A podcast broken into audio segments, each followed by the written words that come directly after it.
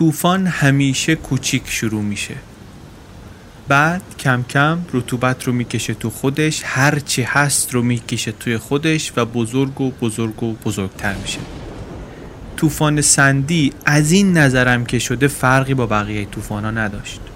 اولین بار روز 19 اکتبر 2012 در تصاویر راداری که از دریای کارائیب دیده بودن تشخیصش دادن.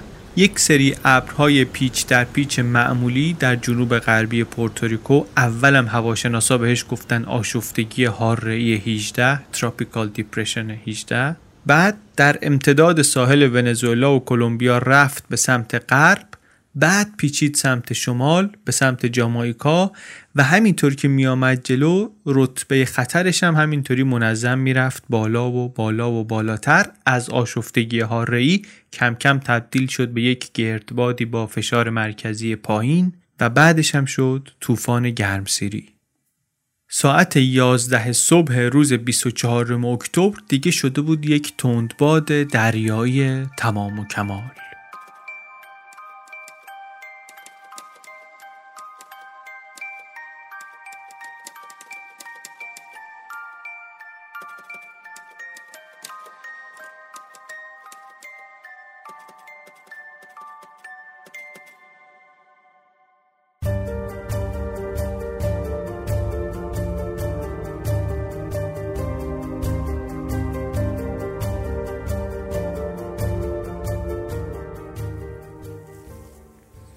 سلام. من علی بندری هستم. این اپیزود 56 م پادکست چنل بیه و در مرداد 98 منتشر میشه. چنل بی پادکستیه که در هر اپیزودش من روایت ماجرای یک واقعی رو به نقل از یک رسانه معتبر انگلیسی زبان تعریف می‌کنم.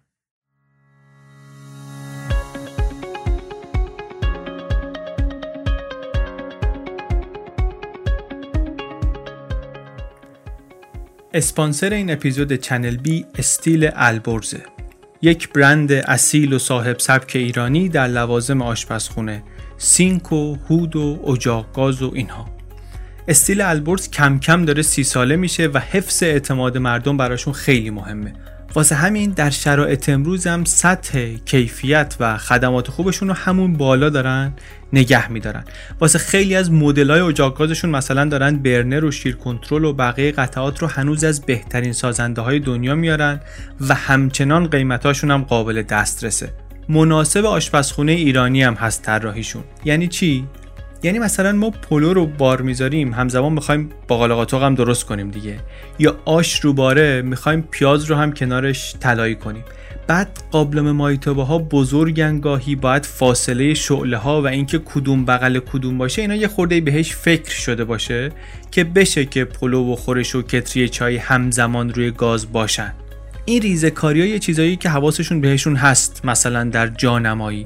و همین چیزا هم هست که آخرش به درد من و شمای مصرف کننده می‌خوره. ممنون از اسپانسر این اپیزود چنل‌بی استیل البرز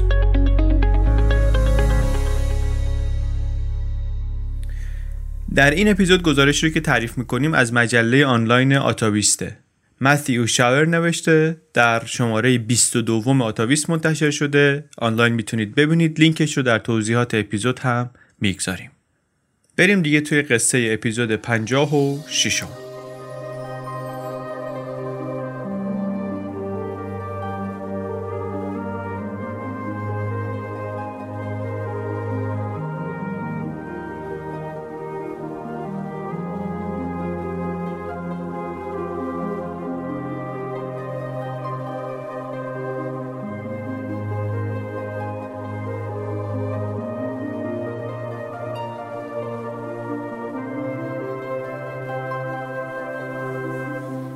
داستان رو ما از پنجشنبه 25 اکتبر شروع می‌کنیم. گفتیم سندی 24 اکتبر شده بود یک تندباد دریایی. ما الان 25 اکتبریم فرداشیم سال 2012 در یک شهری در شمال شرقی آمریکا در نیو لندن در بندری روی عرشه کشتی هستیم به نام کشتی بانتی. کشتی لنگر انداخته ولی کم کم دیگه داره آماده میشه برای حرکت. جماعت رنگارنگی الان روی عرشه هستند از بازنشسته ها تا جوانهای ریشدار بیست خورده ای ساله خالکوبیدار تا میان سالهای زیر زندگی زده. اینا پرسنل کشتی هستن آدمای کشتی هن و کیف دارن می‌کنن. وقتی که می‌بینن ملوانای نیرو دریایی آمریکا آمدن روی عرشه کشتیشون که این کشتی استیل قدیمی دکل بلند رو سیاحت کنن و وقتی می‌بینن این دکل 35 متری رو زانوهاشون سست میشه. ملوانای خود کشتی بانتی اینا سانتیمتر به سانتیمتر بادبان بندی کشتیشون رو می‌شناسن. خود بادبان دکلا همه چیو اما این نیرو دریایی که آمدن سیاحت کنن اینا اصلا در جریان این مقولات نیستن. اینا فقط اومدن ببینن که یک کشتی با بادبانهای مربعی چطوریه. آخرم توی اینا مثلا کسی نیست که شهامتش رو داشته باشه تناب ببنده از این دکل بره بالا. اومدن کلا برای دیدن فقط. هوا آرومه البته الان ترسی نداره بالا رفتن. آسمون ابریه دمای هوا 15 درجه است خیلی ملایم و مطبوع. بعد از اینکه این بازدید کننده ها رفتن ناخدای کشتی آقای رابین والبریج صدا کرد همه آدم های روی کشتی رو گفتش که بیاید برای یک جلسه ای آدم کم حرفی بود این ناخدا. اما اینجا یک حالتی به خودش گرفت دلگرم کننده. نگاهی همراه با آرامش کلا بیسبال هم سرشه. از بالای عینک داره آدما رو نگاه می‌کنه و براشون توضیح میده که در دو هفته آینده چه اتفاقاتی خواهد افتاد. برنامهشون رو داره میگه. ناخدای کشتی آرامش باید بده و باید اطمینان بده به همه که من حواسم به همه چی هست. گفت که ما همین امشب از نیو لندن را میفتیم می‌زنیم به دریا همین پنجشنبه شب به خاطر اینکه فردا جمعه است. جمعه شگون نداره به دریا بزنیم. امشب راه میفتیم میریم به سمت جنوب. روزی 160 کیلومتر اگر بریم هفته دوم نوامبر رسیدیم فلوریدا. فلوریدا چی بود؟ یه قراری داشتن اینا. قرار بود برن در شهری به نام سن پترزبورگ در فلوریدا. یه تور برگزار کنن برای اعضای یک سازمانی که کارشون افزایش توجه و آگاهی عمومی درباره سندروم دانه بعدم گفت اگه همه کارامون رو زود بکنیم و به موقع برسیم و همه چی طبق برنامه پیش بره فرصت خواهیم داشت که یک شهری کوچکی قبل از مقصدم یک توقفی بکنیم و یه لبی تر کنیم شما و تنی به آب بزنیم و قبار سختی سفر از تن پاک کنیم و بعد دیگه بریم به مقصدمون. بعد میریم اونجا کارامون رو می‌کنیم. اواخر نوامبر از پایین فلوریدا را بیفتیم بریم خلیج مکزیکو بریم به سمت یک جایی در تگزاس جایی که قرار لنگر بندازیم و کشتی فصل زمستان رو اونجا پهلو بگیره. آقای والبریج ناخدای کشتی مردی بود 63 ساله موان اقره‌ای دستا گوشتالو پینه بسته. قبل از اینم که بیاد ناخدا بشه یه مدت رو سکوهای نفتی کار کرده بود یه مدت راننده ترانزیت بود.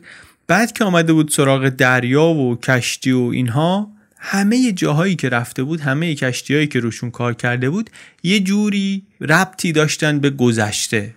یه قایق دو دکله یه مدت روش بود یه قایق قرن 19 همی. بعد روی یه کشتی بلندی بود که دهه هفتاد ساخته بودنش از روی مدل یه کشتی قرن 18 همی از روی نقاشیایی که وجود داشت از یک کشتی مشهور قرن 18 همی کلا روی اینجور کشتی ها حال می‌کرد کار کنه. ولی گل سرسبد کشتیهایی که روشون رفته بود همین کشتی بانتی بود کشتی که از سال 1995 ناخداش شده بود. این کشتی های بلند کشتی های دکل بلند اینا دنیای خودشونو دارن. دو جور آدم هم روی اینا کار می‌کنن عموما. یه سریشون آدمای ماجراجویی هستن بی تجربه یا حالا آدمایی هستن که از پشت میز آمدن بازنشسته شدن آمدن. یا اینکه فارغ التحصیلایی هستن که هنوز مهر مدرکشون خوش نشده. اینا داوطلب میان یه ماه دو ماه یه هفته دو هفته بعضی وقتا تا یک سال روی کشتی کار می‌کنن پولم نمی‌گیرن. گاهی حتی پول خورد و خوراک و جای خوابشون رو هم باید بدن. ولی میان به امید اینکه تجربه کسب کنن. تجربه کسب کنن ماجراجویی کنن عشق دریا و کشتی قدیمی و این چیزها رو دارن. بعضی از اینا که تجربه کسب می‌کنن و حرفه‌ای میشن و اینها بعدا تبدیل میشن به اعضایی از اون گروه دوم آدمایی که روی کشتی هستن و اینا دیگه دریانوردان حرفه‌ای ان اصطلاحا. کار می‌کنن و دستمزد می‌گیرن و اونا هم البته آدمایی که عشق بودن روی این کشتی ها رو دارن. این کشتی ها کلا بودن روشون کار هر کسی نیست. هر کسی این گرفتاری رو این علاقه رو نداره. اینا ولی همه عشقشو دارن. بعضیاشون داوطلب کار می‌کنن بعضیا دستمزدی.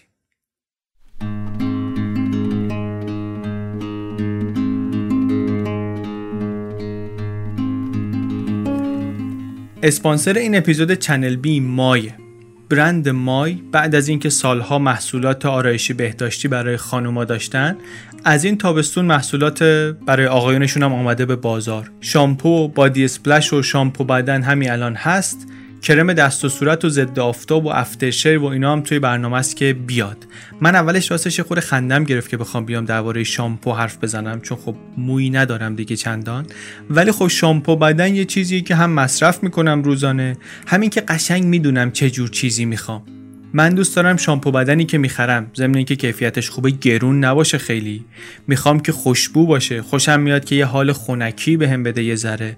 و دوست دارم که سلیقه ببینم توی بسته بندیش توی طراحیش. مثلا این شامپو بدن مردونه مایی رو که دیدم خوشم اومد که جز اینکه حالا خودش قشنگه و خوش دسته و اینا سر و تم می‌تونم بذارم قوطی شامپو رو. شما اصلا ممکنه توجه نکنی یا مهم نباشه برات. من رو ولی همین چیزها مشتری یک محصول می‌کنه همین جزئیات به ظاهر بی اهمیت. خوشم اومد راستش که حواسشون بوده به این چیزها و خوشحالم که مای اسپانسر این اپیزود شده. اگر خواستید محصولات مردونه مای رو بخرید تا 31 مرداد می‌تونید با کد تخفیف چنل بی 10 درصد هم تخفیف بگیرید. 10 درصد تخفیف تا 31 مرداد وقتی که از beautycode.ir خرید می‌کنید با کد تخفیف CHANNELB چنل B آدرس و کد تخفیف در توضیحات اپیزود هم هست.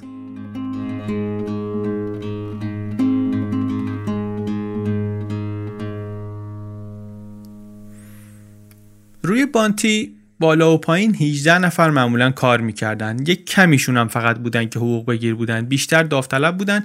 یا آشپزم البته داشتن که اونم حقوق داشت. دستمزد داشت. ولی آقای کاپیتان کلا مرامش این بود که خیلی تفاوتی بین داوطلب و دستمزد بگیر قائل نمی‌شد. حتی بعضی میگن که به ملوانانی که تازه کار بودن و تازه می‌خواستن مثلا صف میکشیدن از دکل برن بالا خیلی شور و شوق داشتن. اینا توجه بیشتری نشون می‌داد. خودش دوست داشت کارها رو به روش قدیمی انجام بده. طرفدار این روندای قدیمی و کم کم در حال فراموشی بود. واسه همین دوست داشت که می‌دید آدمایی دارن اینها رو زنده نگه میدارن. فکر می‌کرد این کشتی های بادبان مربعی یک هنری هستند در آستانه انقراض. و خودش رو از جمله کسانی می‌دید که دارن نجات میدن دارن اینها رو زنده نگه میدارن. البته آدم کهنه پرستی نبود آدم قدیمی مسلکی نبود. جاهای مختلف رفته بود با همین کشتی. اینطوری نبود که این کشتی رو فقط بگه یه جا نگهش داریم مواظبش باشیم. با همین کشتی از بالا تا پایین ساحل شرقی رو رفته بود رو کانال پاناما رفته بود وست رفته بود باهاش. دوبار باهاش از اقیانوس اطلس گذشته بود. بارها هم طی مسیرش خورده بود به هوای بد.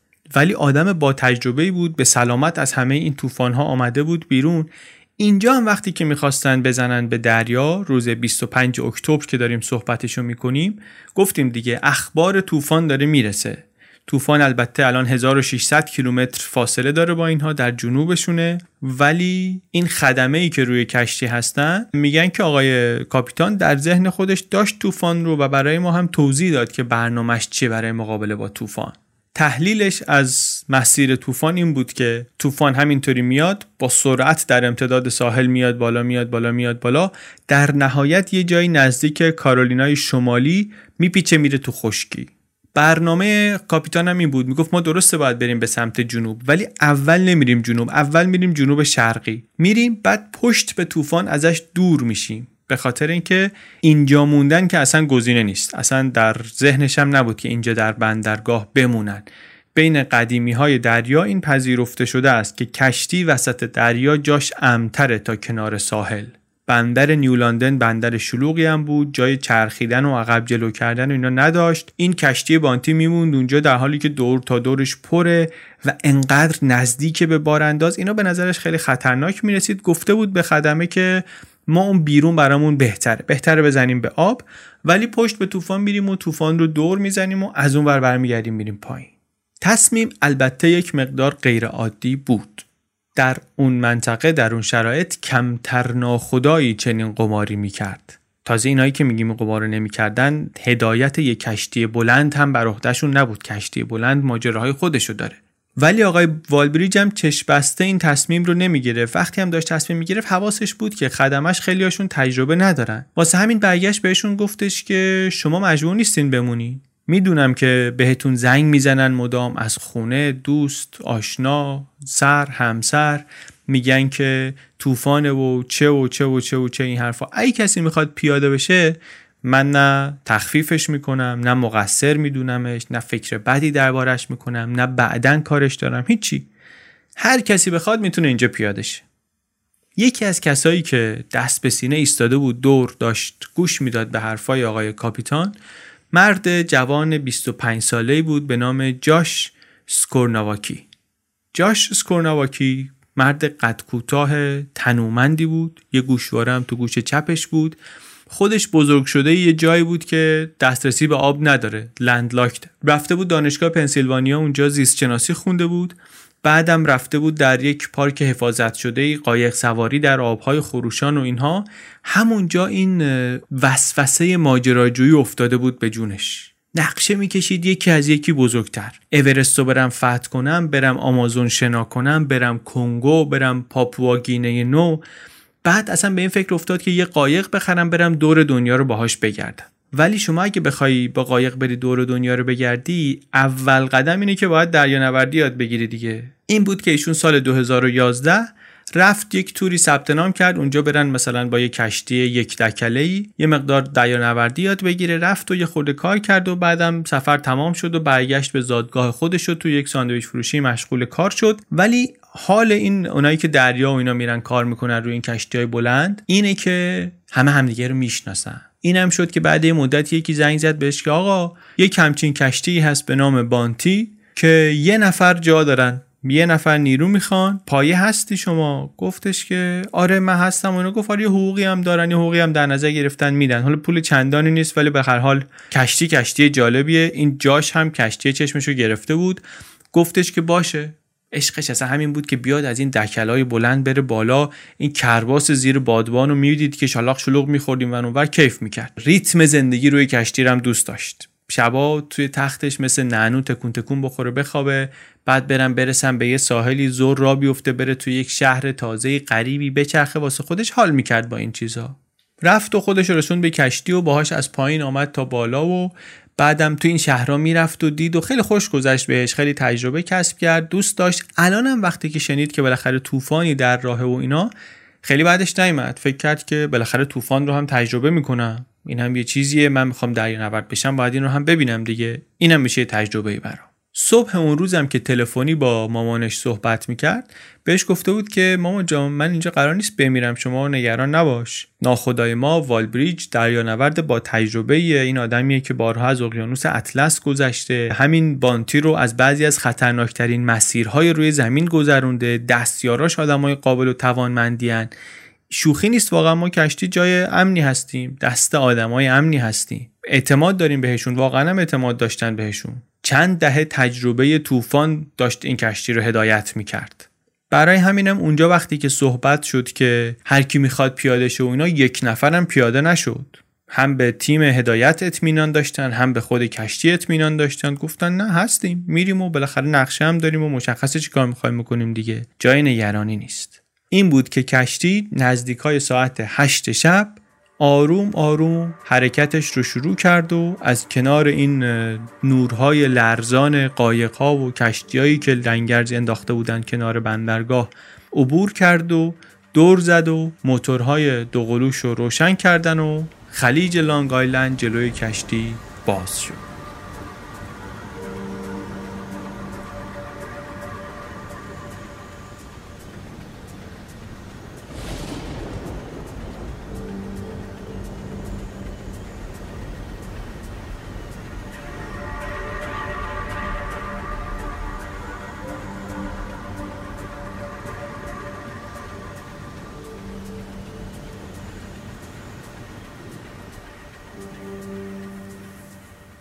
بانتی البته نمی‌دونم گفتیم یا نه. این در واقع از روی یک کشتی قدیمی ساخته شده دیگه. اون کشتی بانتی اصلی قدمتش می‌رسه به 1784 اسمش هم اول اصلا یه چیز دیگری بود. بعدا نیروی دریایی سلطنتی بریتانیا خریدش. اسمش رو عوض کرد گذاشت بانتی.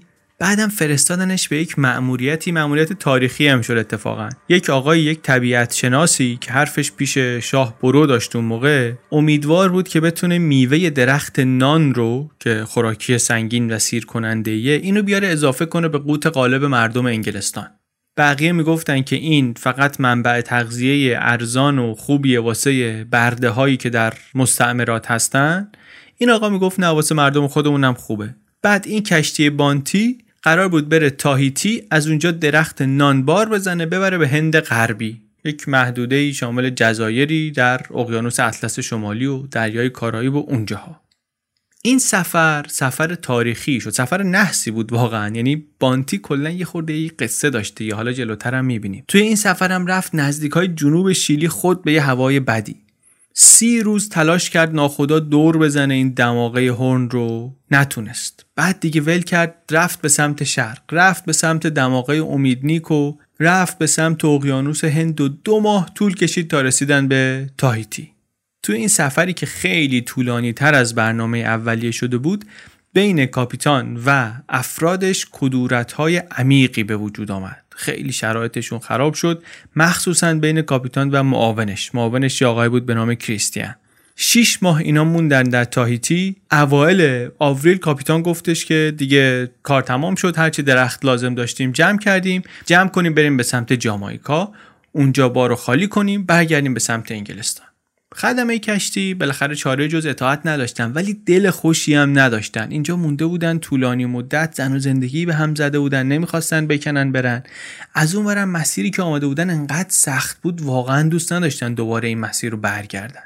این شد که راه افتادن ولی همچین یه خورده جلوتر که آمدن وسط دریا 18 نفر از خدمه کشتی به رهبری اون کریستیان افسر دوم کشتی بود دستیاری که ناخدا بود چی کاره بود شورش کردن. شورش کردن و به تهدید اسلحه کشیدن. کاپیتانه رو از کشتی بیرون و 23 نفر از خدمه هم وفادار بودن به کاپیتان. اینا رو هم گرفتن و کردن توی قایق 7 متری. ولشون کردن وسط اقیانوس.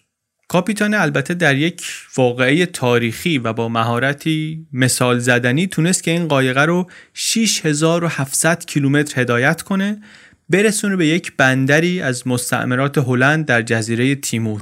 رسوند اینا رو به سلامت به یه خشکی. ملوانای شورشی از اون ور رفتن به تاهیتی چند نفرشون همونجا موندن بقیه گفتن اینجا هم نیست ما میریم یه جای دیگه ای سوار شدن رفتن به یه سری جزیره ای سری جزایر آتشفشانی همون جنوب اقیانوس آرام.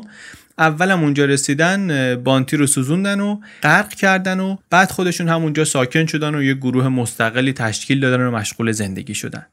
سرنوشت غریبی هم پیدا کردن. اونایی که تایتی مونده بودن و نیروهای انگلستان آمدن گرفتن کتبسته بردن انگلستان محاکمه کردن به خاطر اینکه شورش کردن و اینا. اینایی که ولی آمده بودن به این جزایر این وسط از دست مأموران قانون تونستن خودشون رو پنهان نگه دارن. بعدا 1808 محل اختفای اینها کشف شد و تا اون موقع دیگه مرده بودن. همشون مرده بودن. اون کریستیان هم مرده بود. دیگه چیزی به جایی نمونده بود که بخواد انتقامی گرفته بشه یا اینکه مثلا داوری در موردشون بشه و اینها.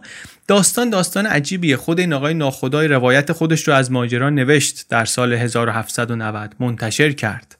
و این شورش بانتی بعدا تبدیل شد به یک سوژه جذابی. از توش خیلی داستان درآمد خیلی ابداعات ادبی شد که یه مقدار باعث شد اصلا حقیقت ماجرا محو بشه یه رمانی درآمد. در سال 1932 به نام شورش در کشتی بانتی. این رمانه اصلا یه جور دیگه گفت قصه رو گفتش که کاپیتان خیلی آدم منضبطی بوده خیلی آدم بیرحمی بوده و این کریستیان که شورش کرده قهرمان شجاعی بوده و کاری نداریم. خیلی از این کتاب فیلم ساخته شد بعدا. از این داستان و از روی این کتاب خیلی فیلم ساخته شد تئاتر ساخته شد بازیگرای بزرگی نقش اون کریستیان رو بازی کردن مالون براندو بازی کرد کلارک گیبل بازی کرد مل گیبسون بازی کرد.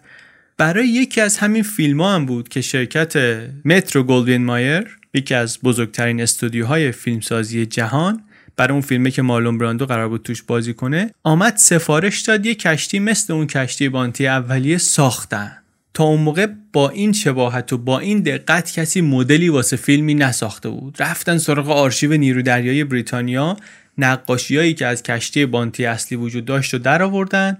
عین اونو درست کردن. فقط طولش خود زیاد کردن. 27 متر بود کردنش. 37 متر. که مثلا جا داشته باشه واسه همه عوامل فیلم و اینا یه جفت موتور دیزل هم گذاشتن زیرش که کشتی اولیه طبیعتا نداشت دیگه. بعد برنامهشون هم بود که کشتی رو بعد از اینکه فیلم برداری تمام شد بسوزونن. ولی مارلون براندو گفتش که نه آقا چه کاریه نسوزونین نسوزونین کشتی رو نگه دارین اینا هم گفتن باشه و نگه داشتن و فرستادن فلوریدا. کشتی اونجا موند 20 سال. 1968 میگه که تد ترنر بنیانگذار CNN این آمد همه اموال مربوط به فیلم های استودیو فیلمسازی مترو گلدن مایر رو خرید از جمله این کشتی بانتی رو. خرید و یه مدت نگه داشت و چند تا فیلم دیگه هم این کشتی اومد توش کشتی فیلم جزیره گنج آمد. ولی این آقای ترنر خیلی تمایلی نداشت که نگهش داره. سال 93 آورد اینو اهدا کرد به یک بنیادی. اون بنیاده هم یه بنیاد دیگه درست کرد به نام بنیاد کشتی بلند بانتی. Tall Ship Bounty Foundation. و گفتش که اینا دیگه عهدهدار امورات این کشتی بشن. همین بنیادم بود که یک سال بعدش یعنی سال 94 آقای والبریج رو استخدام کرد و آورد کرد ناخدای این کشتی. چیکار می‌کردن با این کشتی قدیمی ها؟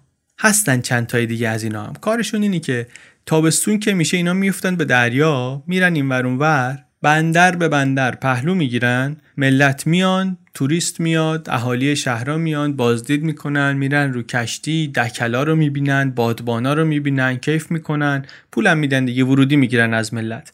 همین پولایی که می‌گیرن رو پولای بلیت فروشی رو می‌کنن هزینه واسه نگهداری کشتی و دستمزد خدمه و تجهیزات و اینجور چیزا. امورات این کشتی خلاصه اینطوری میگذشت. زندگانی این کشتی بانتی در اون مقطع اینطوری بود.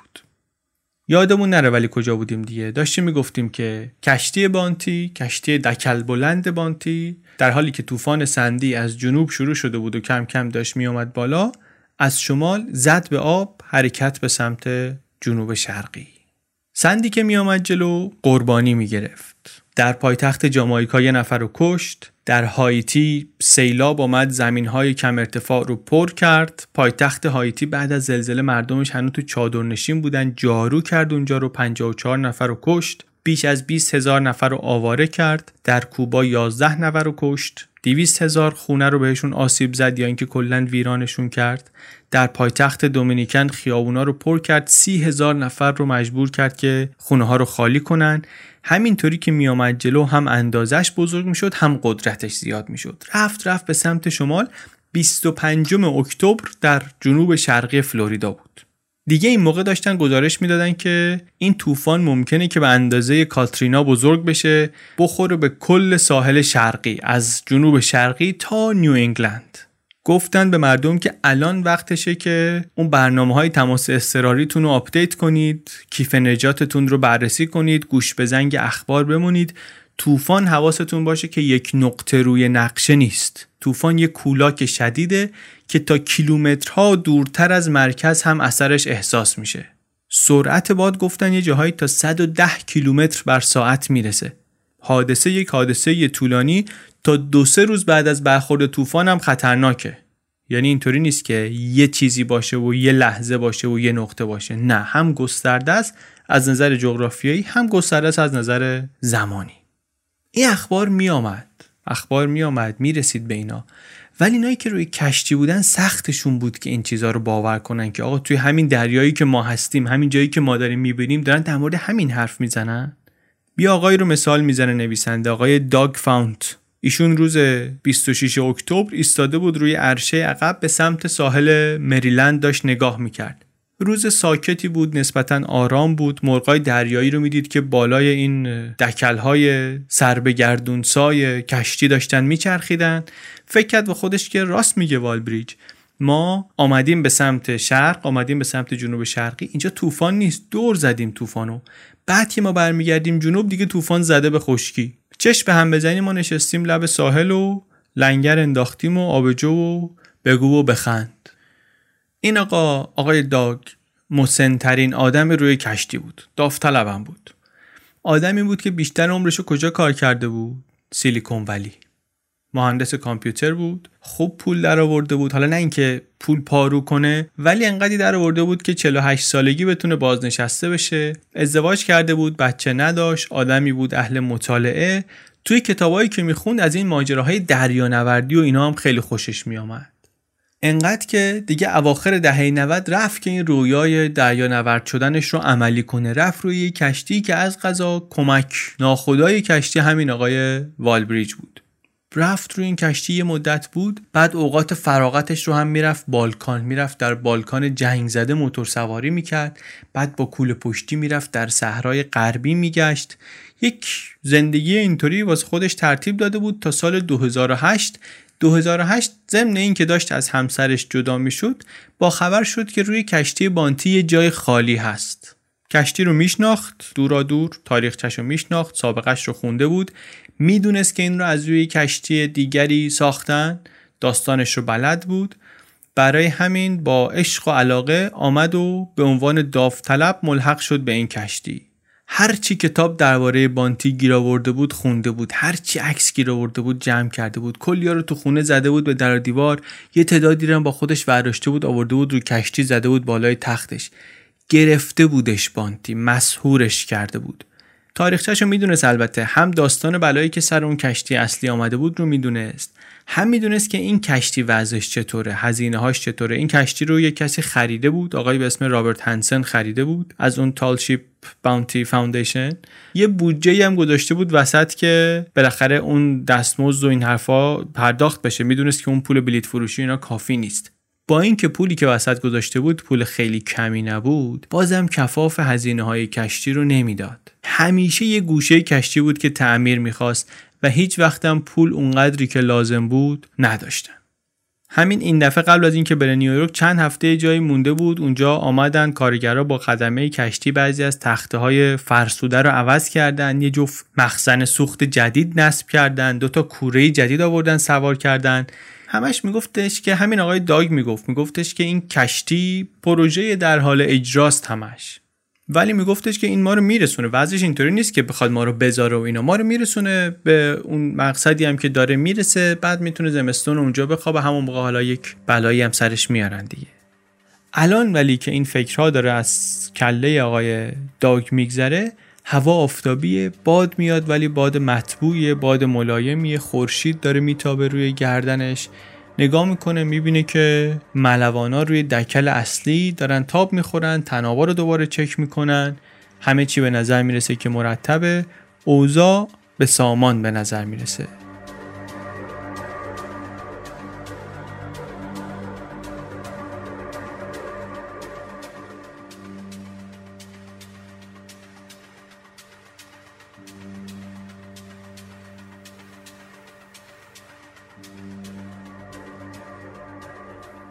طوفان ها رو به پنج گروه تقسیم می‌کنن از نظر شدت. ضعیفترینشون گروه یک سرعت بادش 119 کیلومتر در ساعت تقریبا.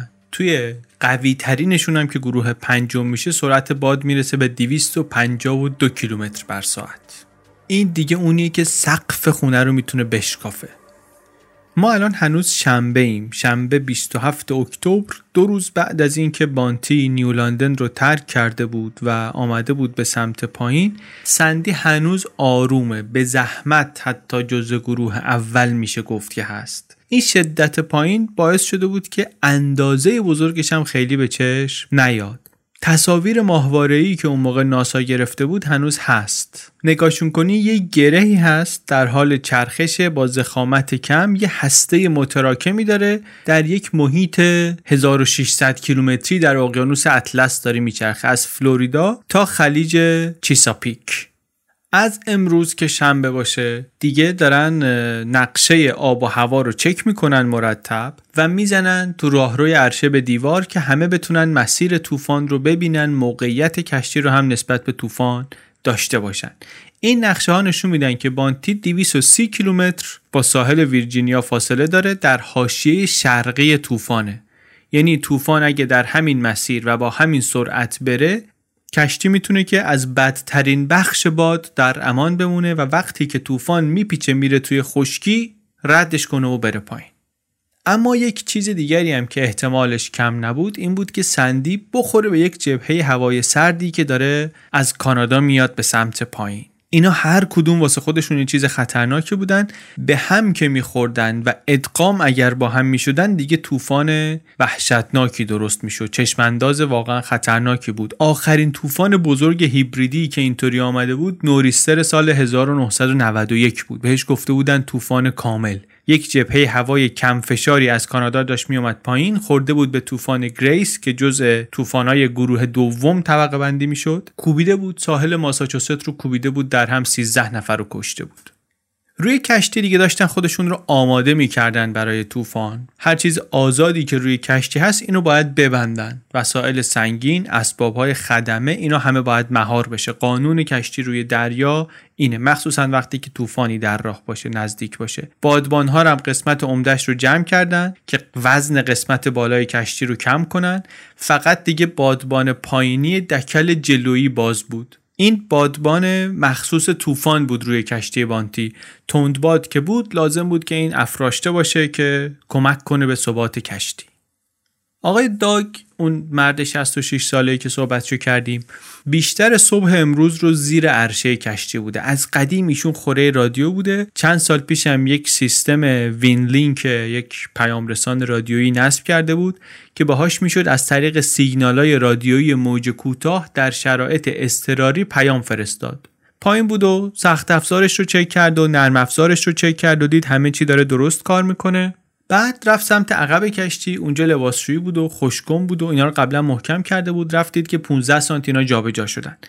مهاراشون رو باز کرد جابجاشون کرد دوباره با ریسمان های بیشتری سفتشون کرد که مطمئن بشه که اینها جابجا نمیشن.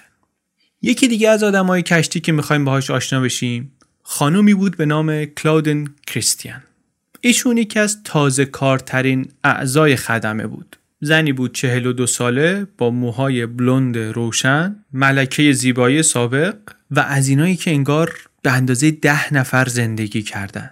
بزرگ شده آلاسکا بود از سن پایین اونجا توی جشنا و کارناوالا و اینا شرکت می‌کرد. دانشگاه در لس آنجلس رفته بود چیرلیدر شده بود جزء گروه تشویق کننده تیم ورزشی مثلا شده بود. بعدا از این تجربهش استفاده کرده بود کسب و کاری راه انداخته بود. یک شرکتی به نام چیرلیدل دالز عروسکایی به اندازه باربی درست می‌کرد با لباس چیرلیدری. بعد سال 97 شرکت متل که سازنده باربیه آمد از ایشون شکایت کرد. از ایشون و پدرش گفتش که شما حقوق معنوی ما رو حقوق ثبت اختراع ما رو مثلا نقض کردید و مجبورشون کرد که شرکت رو تعطیل کنن. بعدا این خانم رفت از وکیلش شکایت کرد. وکیلی که نتونسته بود این پرونده رو درست پیش ببره و به خاطر اون ادعا کرد خانم که به خاطر ضعف این وکیل من باختم از این وکیله تونست یک میلیون دلار پول بگیره. خارج از دادگاه باش توافق کنه یک میلیون دلار بگیره. این پوله رو پول خوبی بود دیگه رسید دستش و اینو برداشت شروع کرد باهاش گشتن. شروع کرد گشتن اطراف این وست کوست آمریکا رو بالا پایین کردن. با یه گروه موسیقی آشنا شد آواز می‌خوند باهاشون. برای یک جایی برای ورزشگاهی زمین مسابقه ای کارهای روابط عمومی انجام می‌داد. بعد توی یه باری شریک شد که کنار پیست اسب دوانی بود. به وفور الکل مصرف می‌کرد خودش یه مقدار سراغ مردای ناجور می‌رفت. کاراش خیلی حساب کتاب نداشت. یه خود از این کارهای عجیب غریب کرد و اینا سال 2007 تشخیص دادن که ایشون اختلال دو قطبی داره و بستری شد. بستری شد بیمارستان حسابش دیگه ته کشید برگشت خونه پدر مادرش. برگشت خونه پدر مادرش و چند سال بعد جادوی دریا رو کشف کرد. سال 2011 اولین بار به عنوان آشپز در یک کشتی به اسم نینا زد به آب. یک کپی 20 متری بود از روی کشتی کریستوف کلمب. سه ماه روی این کشتی بود. بعد یه مدت رفت اوکلاهاما موند پیش خانوادهش خانواده رفته بودن اونجا. سال 2012 با کامیون را افتاد رفت کارولینای شماری اونجا ملحق شد به خدمه کشتی بانتی. بچه که بود باباش بهش گفته بود که ما از نوادگان اون کریستیان رهبر شورشی کشتی بانتی اصلی هستیم. حالا راست بود یا دروغ این خانم ولی جدی گرفته بود و فکر می‌کرد که این نکته ایه همون اولم که اومد رو کشتی به خدمه کشتی اینو گفت. گفتش که من جدم مثلا همونی بودی که این کشتی رو یه زمانی چیز کرده هایجک کرده و برده یه جای دیگه و اینها. روی کشتی هم آدم محبوبی بود. جذاب بود مهربون بود از اینایی بود که خنده از لبش کنار نمیره. همین آقای داگ بهش می‌گفت فشفشه. اما همه این ظواهر به کنار همین مثلا یه کسی مثل آقای داگ یک سایه ای رو تو این آدم می‌تونست تشخیص بده. چون خودش هم ایشون از جاهای تاریک سر در می آورد می‌دونست چی به چیه. خودش باباش الکلی بود مادرش اختلالات روانی داشت.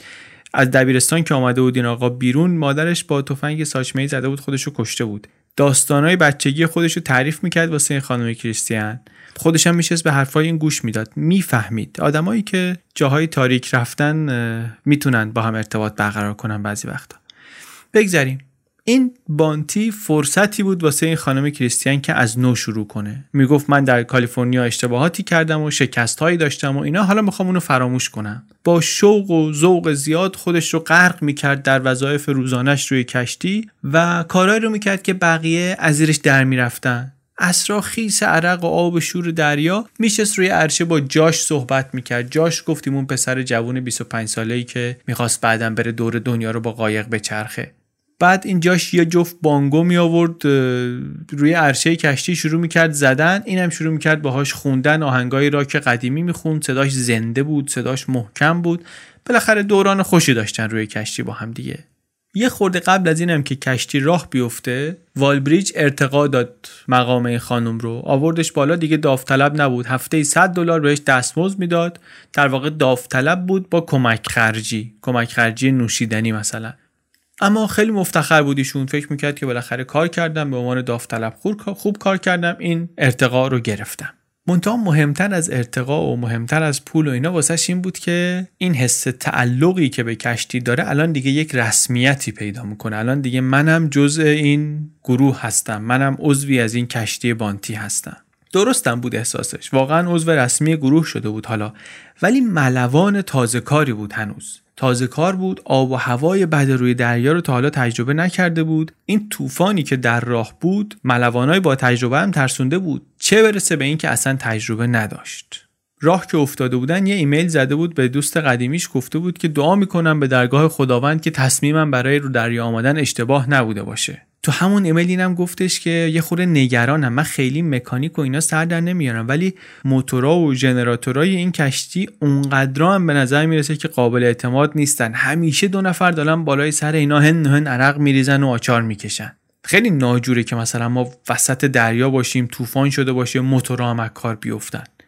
البته بعدا یه پیغام دیگری واسه مادرش فرستاد. اون تو دیگه به نظر می‌رسید که یه مقدار این بیاعتمادیش از بین رفته. نوشت برای مادرش که مطمئن باش حالم خوبه. خوشحالم که اینجا هم روی بانتی هم دارم کاری رو می‌کنم که دوست دارم. اتفاق بدی اگر هم که بیفته اگرم من با این کشتی برم زیر آب اینو بدون که من خوشحالم. عاشق این کاری هم که دارم می‌کنم تو هم خیلی دوست دارم.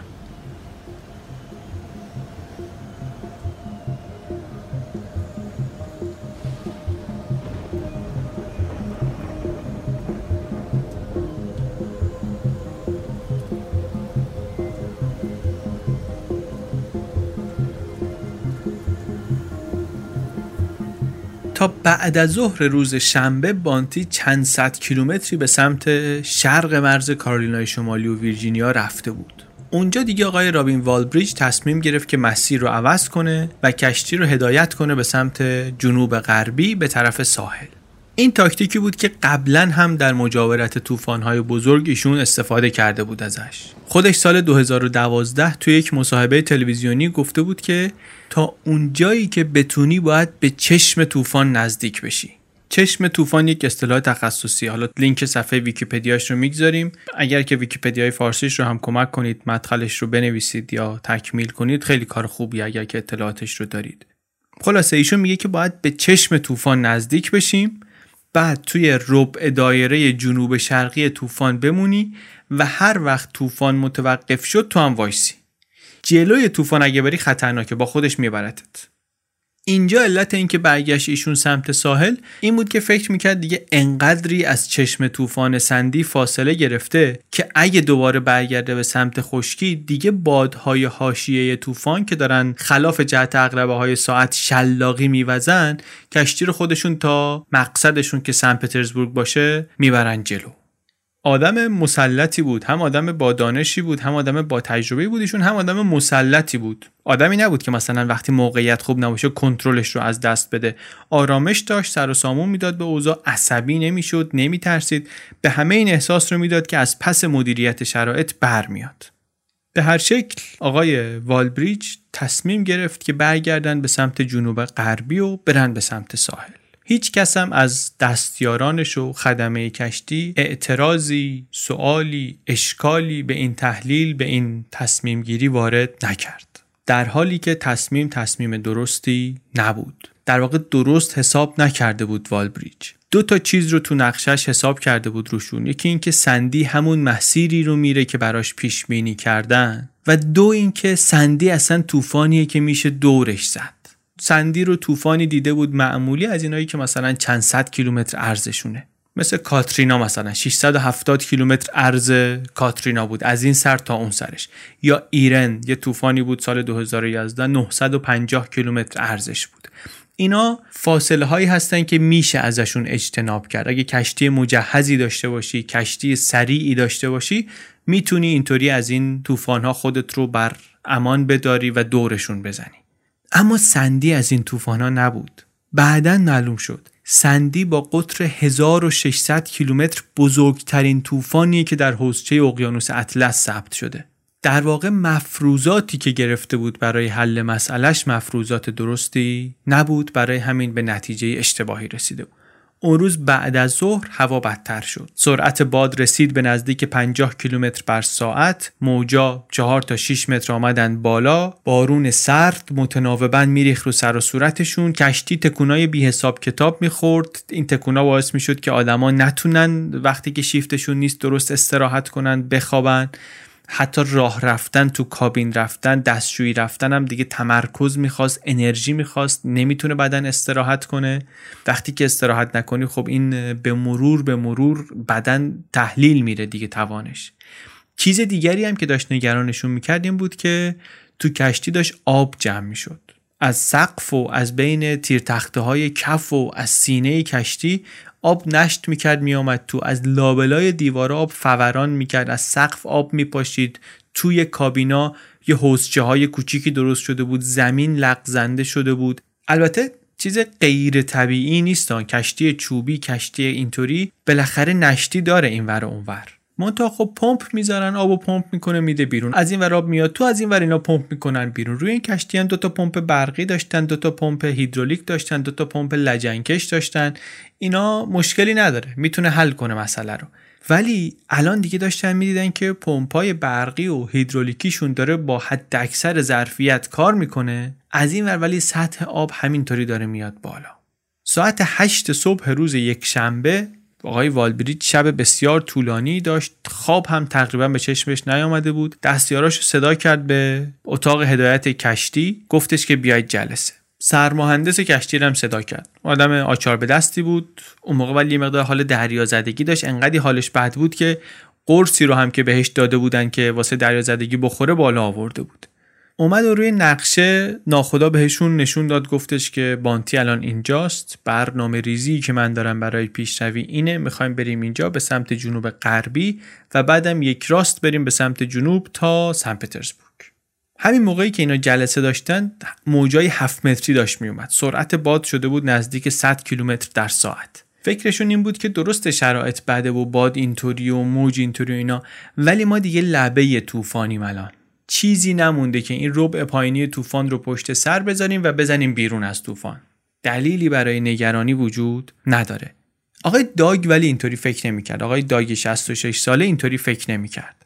بیشتر شنبه شب و صبح یک شنبه رو ایشون تو موتورخونه مونده بود روی پمپا داشت نظارت می‌کرد.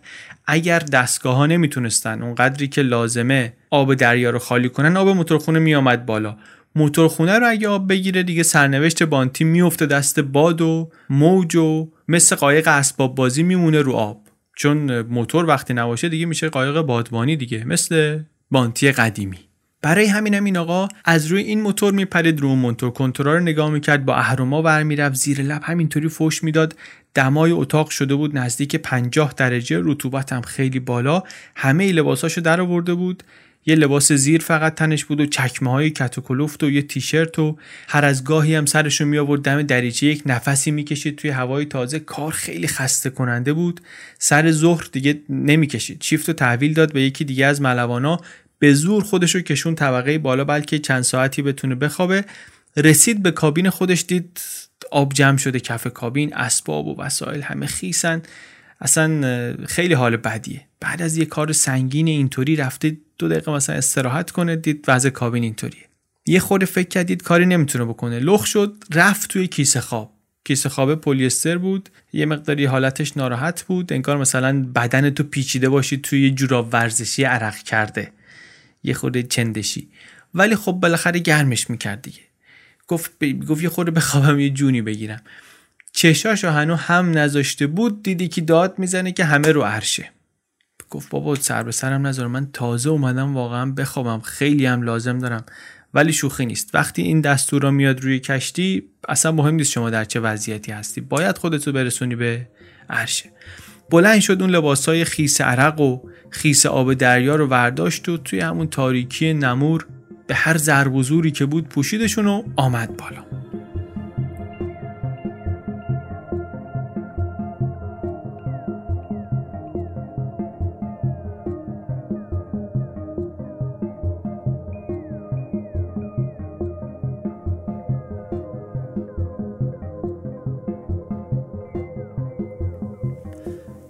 روی عرشه که آمدن.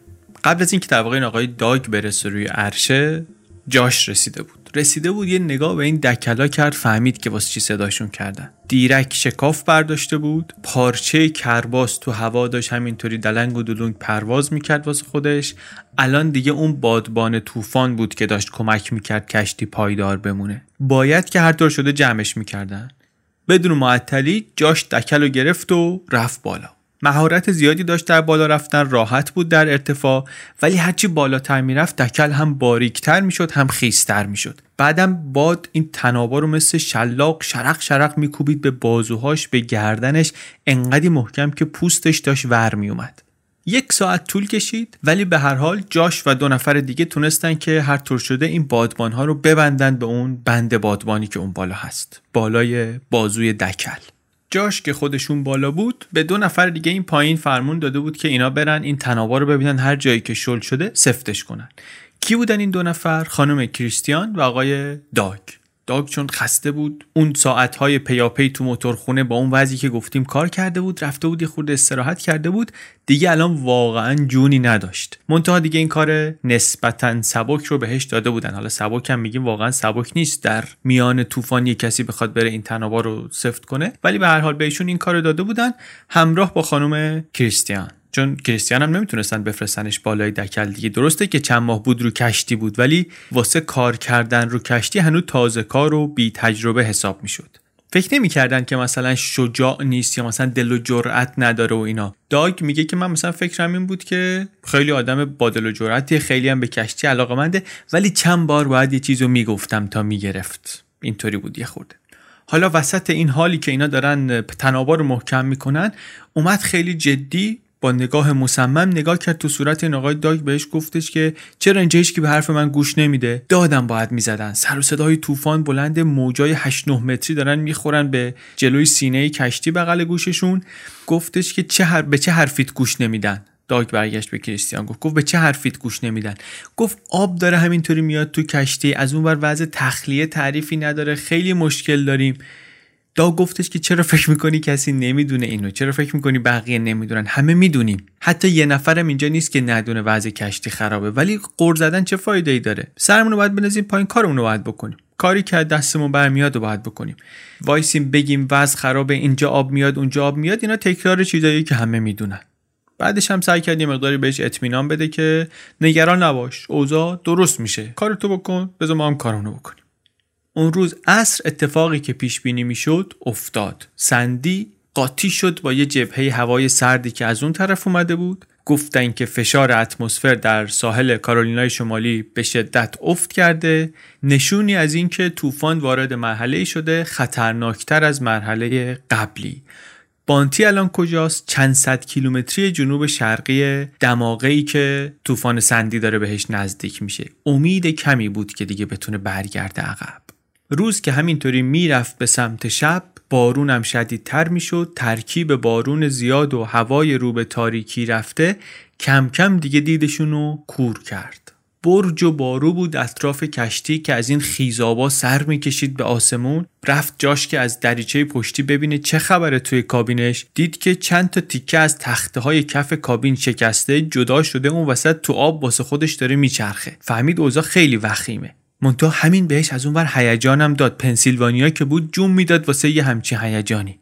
از این ور ساعت هشت شب که شد باد دوباره بادبان طوفان رو باز کرد. دوباره اینو فرستادنش بالا که درستش کنه. تا جایی که می‌تونست با احتیاط از دکل رفت بالا توی اون طوفان. تگرگم داره میاد می‌خوره توی سر و صورتش. نه چیزی می‌تونه ببینه نه تو این صدا می‌تونه چیزی بشنوه. چند متر پایینترش دکل کشتی با یک موجی رفت پایین با موج بعدی آمد بالا. آب تیره روی عرشه کشتی این طرف می‌رفت اون طرف میومد کشتی کج می‌شد اینور کج می‌شد اونور بعد یهو دید کشتی با یه زاویه تقریبا عمودی نسبت به دریا سیخ شده اومده بالا. دیگه اینایی که رو عرشه بودن هر چی دستشون می‌رسید چنگ مینداختن که خودشون رو نگه دارن. هر طور بود اون بالا بادبان رو جمع کرد رفت سمت زیر عرشه. اونجا دید که آب بازم اومده بالاتر. دیگه الان خدمه دارن تو شیفتای کوتاه پشت سر هم آب خالی می‌کنن. چند دقیقه خالی می‌کنن چند دقیقه استراحت می‌کنن. چند دقیقه خالی می‌کنن چند دقیقه استراحت می‌کنن. بعد یهو یهوری شد همه چی. بعد دوباره صاف شد از این ور. بعد یک صدای جیغ آمد بعد یه صدای ناله اومد. یه خورده ارزیابی کردن وضعیت و فهمیدن که دیگه کاملا ممکنه که مجبور بشن کشتی رو ول کنن و برن. خیالشون البته راحت بود که بانتی شناور میمونه. یعنی حتی اگه کاملا واژگون هم بشه شناور میمونه. غرق بشو نیست. ولی اینا ممکنه که مجبور بشن که از کشتی برن بیرون. تا اینجای کار دو نفر از آدمایی که روی کشتی بودن آسیب دیده بودن. یکی یه مرد 27 ساله بود. این بر اثر فشار یه موج بلندی پرت شده بود با سر خورده بود توی دیواری. یه گوشه خانم کریستیان یک دوشکی انداخته بود اینو برده بود انداخته بود اونجا دراز بکشه. معلومم بود بدجوری آسیب دیده نگران بود کریستیان که این نکنه قسمتی از بدنش فلج بشه. گفته بود بهش که اصلا تکون نخور حرکت نکن. از اون طرف ناخدا هم صدمه دیده بود. خود آقای والبریج احتمالا تو کابین خودش خورده بود به میزی چیزی به زحمت حرکت می‌کرد اینو بعضیا می‌تونستن ببینن که با دستاش سعی می‌کنه خودش رو سرپا نگه داره. یکی حالا میگه کمرش شاید اون موقع شکسته بود یکی میگه شاید پاش آسیب دیده بود. هر چی که بود بدشانسی هم بود واقعا. به خاطر اینکه آسیب دیدگی جسمی توی این شرایط معنی خیلی بدی داره. یه خورده ای اگه بدنت آسیب دیده باشه خیلی سخت میشه که از کشتی در حال غرق شدن بخوای خودتو نجات بدی. تقریبا غیر ممکنه دیگه. توی پمپ خونه کار دیگه داشت خراب می‌شد از اون بعد از ظهر روز یک شنبه این پمپا دیگه خفه کرده بودن. خود کاپیتانم رفت سعی کرد یه خورده بازشون کنه. دید که نه دیگه دیگه نمی‌کشن واقعا. سرعت وارد شدن آب خیلی بیشتر از سرعت تخلیه است. پمپا جواب کردن و همینطوری که کشتی داره کج میشه اینوری و کج میشه اونوری این آبی که کف موتورخونه ریخته و آب تای کشتی میاد بالا میاد رو دیوارا میرزه روی موتورا و روی تجهیزات و موتورا افتادن به پت پت و ترق و تروق و دیگه بعد از نیمه شب یک صدای ناله مانندی آمد و کاملا موتورا از کار افتادن. از این لحظه به بعد دیگه کشتی بانتی روی آب سرگردان بود.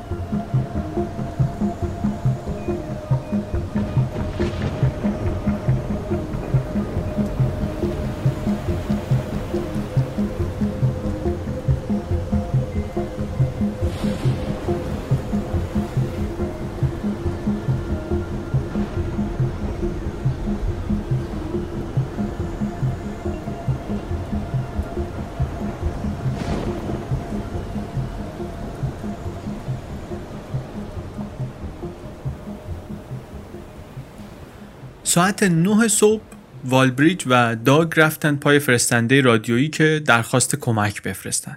کشتی سیستمای ارتباطیش کلا ضعیف بود. قبلا هم بعد مثلا از موبایل های پرسنل استفاده می‌کردن. اگه مثلا نزدیک ساحل بودن یا هوا خوب بود. ولی الان توی این هوا با این فاصله 100 و چند کیلومتری که اینا از ساحل داشتن زیر عرشه که اصلا آنتن نمی‌داد. روی عرشه هم انقدر باد و سر و صدا بود که هیچ مکالمه ای نمی‌شد برقرار کرد. واسه همین رفتن به اون سیستم Winlink همون سیستم پیام رسان رادیویی که داگ داشت پیغام بفرستن سیگنال اضطراری mayday بفرستن. پیام درخواست کمک البته بالاخره رفت. یه خودم عجیب بود براشون که مجبور شدن مثلا SOS رو با ایمیل بفرستن. ولی به هر حال کار کرد. بعد داگ رفت ببینه که بقیه جاهای کشتی چه خبره. اوضاع واقعا بد بود. ظرف یکی دو ساعت آینده جلوی چشم خودش داگ داشت می‌دید که این کشتی داره از هم میپاشه. چرخید و چرخید این کشتی بدون موتور در طوفان در جهت وزش باد موجا یکی یکی میکوبیدن بهش.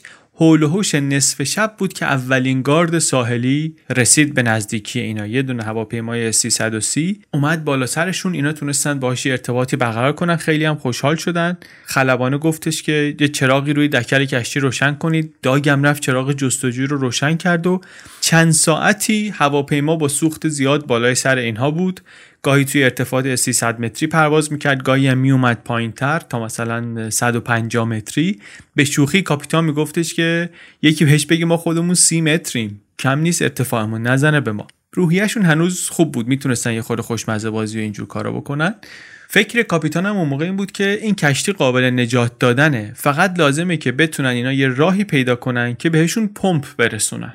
چند تا پمپ سالم اگه به ما برسونید ما خالی می‌کنیم کشتی رو می‌تونیم به خودمون رو نجات بدیم. ولی خلبانه از اون می‌گفت من 700 متر جلوترم هم نمی‌تونم ببینم توی این طوفان. بادم داره میاد 145 کیلومتر بر ساعت. امکان نداره من بتونم از اینجا چیزی برای شما بندازم پایین. تنها کاری که میشه کرد اینه که شما تا صبح اونجا طاقت بیارید اون موقع یه هلیکوپتری بیاد و شما رو نجات بده. و الا با این دیدی که الان من دارم و با این سرعتی که الان باد داره کاری نمیشه کرد. دوشنبه 29 اکتبر نزدیکای ساعت دو صبح خدمه شروع کردن لباسای نجاتشون رو پوشیدن. این لباس سرهمی های نارنجی رو پوشیدن. جاش هنوز توجیه نشده بود که کشتی رو باید خالی کنن. ولی می‌گفت به هر حال کار از محکم کاری اب نمی‌کنه. لباسا رو بپوشونیم. لباسای لباسای سرهمی ضد آب. آب مثلا توش نمیره. در مقابل آب سرد در مقابل شعله آتش اینا قراره که محافظت کنه آدم. حالا اتفاق بعیدی بود ولی اگر مثلا آتیش سوزی اتفاق میافتاد آتیش سوزی بزرگ اتفاق میافتاد بر اثر اتصالات این لباس ها خیلی به دردشون می‌خورد. پوشیدن و جاش هم لباسش رو پوشید و این بند ضد آب یقش رو هم محکم کرد و یه کیسه پلاستیکی کشی هم ورداشت مدارک شناسایی و چاقوی جیبیش رو گذاشت توش اینو با یک قلابی انداخت گل این هارنسش مهارش. دستیار ارشد ناخدام اومد اونطوری که پروتکلا میگه میگه همه باید همدیگر رو چک کنن. اومد و همه رو چک می‌کرد مواظب بود که همه لباسشون درست پوشیده باشن تسمه هاشون محکم باشه. چراغای نجات دوباره چک می‌کرد که ای و ایرادی نداشته باشن. می‌زد رو شونه های بقیه می‌زد پشتشون که روحیه بده بهشون. خودش هنوز لباسش رو کامل مثلا نپوشیده بود. یه خورده اینطوری بود که انگار حواسش به بقیه بیشتر هستا به خودش. اون خانم کریستیان یه مقدار ترسیده بود. سعی می‌کرد نشون نده لبخند می‌زد همه یه مقدار استرس داشتن. جاش سرش رو آورد بالا نور محو 330 رو دید که داره بالا سرشون میچرخه تو هوا تو بارون. بعد احساس کرد که زیر پاش عرشه تکون خورد.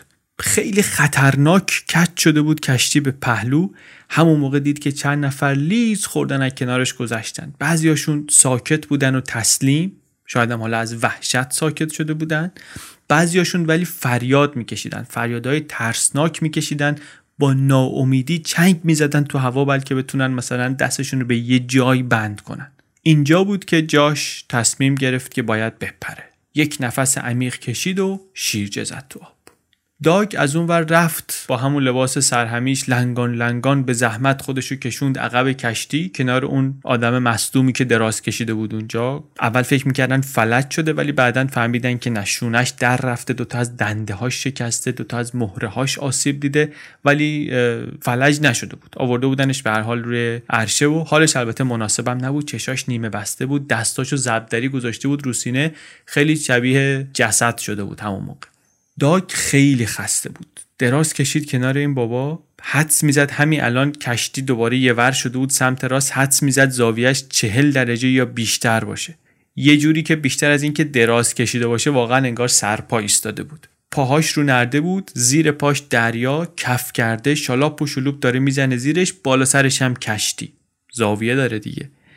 هواپیما 330 هم از بالای سر دوباره رد شد. تو این طوفان یه سر و صدای وزوز حشره مانندی هم داره میده. یک نگاهی کرد دوباره به بالا داگ. هواپیما رو دید و بالا دید و از اون لابلا نور ماه و دید و تو همون حال خوابش برد.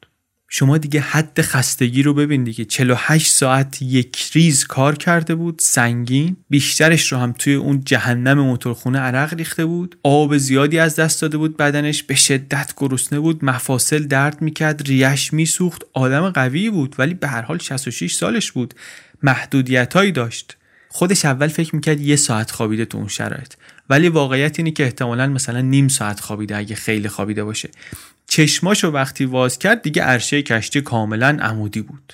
یه نظر به راست و یه نظر به چپ و یه نگاه به زیر پا زانوها رو خم کرد و شیرجه زد تو دل طوفان. از اینجا دیگه یک چرخه معیوب و نامطلوبی شروع شد. داگ به زحمت راه خودش رو باز می‌کرد به سطح آب. بعد یه موج می آمد عین چکشی که میکوبه رو میخ میفرستادش دوباره زیر آب. موتورای بانتی رفته بودن زیر آب گازوئیل زیادی ریخته بود تو آب قواس با تجربه بود داگ و نهایت تلاش خودش رو هم داشت می‌کرد که دهنش رو باز نکنه. ولی اقیانوس قدرتش خیلی زیاد بود و نمی هر کار می‌کرد نمی‌تونست بالاخره آب نمک و گازوئیل و اینا می‌رفت توی گلوش. هرچی رو می‌تونست توف می‌کرد ولی دیگه بقیه رو باید قورت می‌داد. هر از گاهی هم می‌دید که یک بدنی پوشیده در لباس نجات از کنارش رد میشه. داد می‌زد دست کوب می‌داد ولی فایده ای نداشت. نه کسی صداشو میشنید نه این خودش می‌تونست تشخیص بده کی به کیه توی این وضعیت. همه هم توی این لباس شکل همن واقعا. نمیشه تشخیص داد کی کیه. یه حلقه نجات پیدا کرد وسط آب چنگ انداخت رو گرفت گفت شاید این به کشتی وصل باشه نجاتم بده. ولی بعد با خودش فکر کرد نکنه کشتی فرو بره غرق بشه منم با خودش بکشه پایین. حلقه رو ول کرد. چیز عجیبیه کشتی در حال غرق شدن. یه قیف درست می‌کنه رو سطح دریا. هر چی تیکه چوب و قایق نجات و آدمیزاد و هر چی باشه ممکنه که بکشه پشت سرش تو. جاش به خاطر آموزش هایی که دیده بود می‌دونست اینو. واسه همین بعد از اینکه از کشتی پرید پایین خیلی تلاش کرد که ازش دور بشه. اما با این لباس نجاتا خیلی سخت شنا کردن. خیلی کند آدم جلو میره. یه گرداب درست شده انگار همه چی داره می‌کشه تو. شما باید با این وضعیتی که دست و پات بسته است و شنای خاصی هم نمی‌تونی بکنی سعی کنی خودتو از اون مرکزش دور کنی. جاش هر چیزی رو که به دستش میآمد می‌گرفت. رشته های تناب تخت پاره های روی آب همه رو می‌گرفت و همه از دستش ول می‌شدن. نفس نفس می‌زد ریه هاش شده بود پر از آب شور. تقلا می‌کرد دوباره بیاد روی آب. الان دیگه کشتی کاملا واژگون شده بود و به نظر نمیآمد کسی روش مونده باشه. توی فیلم ها این صحنه رو وقتی که می‌بینیم کشتی داره غرق میشه مثل نهنگ میچرخه و بعد فرو میره زیر آب. همه چی معلومه همه اجزای کشتی رو می‌تونیم ببینیم. واقعیت ولی اینطوری نیست. اصلا اینطوری نیست. هیچی نمی‌تونست ببینه جاش. روی سطح آب که به اندازه کافی تاریک بود در دل شب و طوفان و همه اینا. اون زیر دیگه ولی غیر بود از سیاهی. کورمال کورمال سعی کرد با دستاش سر در بیاره که چیه که داره میکشتش پایین. یه آن فهمید که یکی از این بندای بادبان گیر کرده به همین کیسه کوچیکی که بسته به هارنسش این داره فشار میاره و نمی‌ذاره که خودشو نجات بده. خود کیسه هم پلاستیکی بود پی وی سی بود امیدی نبود که پاره بشه. همینطوری داشت می‌رفت پایین تر یه متر دو متر پنج متر احساس کرد داره غرق میشه. ماهیچه ها دارن توانشون رو از دست میدن. فکر دیگه نمی‌تونه بکنه. ریه داره پر میشه از آب دریا و گازوئیل واقعا اینجا فکر کرد کارش تمومه. یادمونم هست ای که این جاش کیه دیگه؟ این همون آدمیه که قبل از اینکه کشتی از نیو لندن بزنه به آب و بیاد وسط دریا با مامانش صحبت کرد. مامانش گفت پسرم نرو به دریا. گفت مامان جا من نمیمیرم. این همونه. الان عصبانی بود از دست خودش. احساس می‌کرد که زده زیر قولش و احساس می‌کرد که اینطوری که این کشتی داره میکشتش پایین کارش تمومه دیگه. یه چیزی هم که همون موقع از ذهنش گذشت این بود که برادرمو دیگه نمی‌بینم. برادر 11 سالم رو دیگه نمی‌تونم ببینم.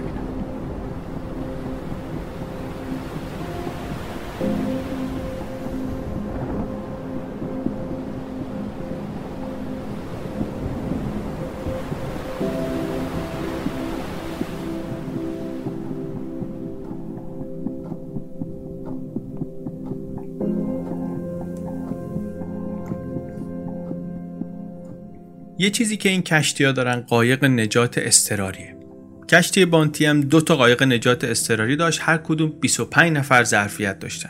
یعنی بیش از دو برابر تعداد ملوانایی که رو کشتی بودن جا بود روی قایقای نجات استراری قایق هم قایقای جاداریه. یه چیز پلاستیکی مانند نارنجی جنسش پولیوریتینه کف بزرگ جادار داره سقف گنبدی داره.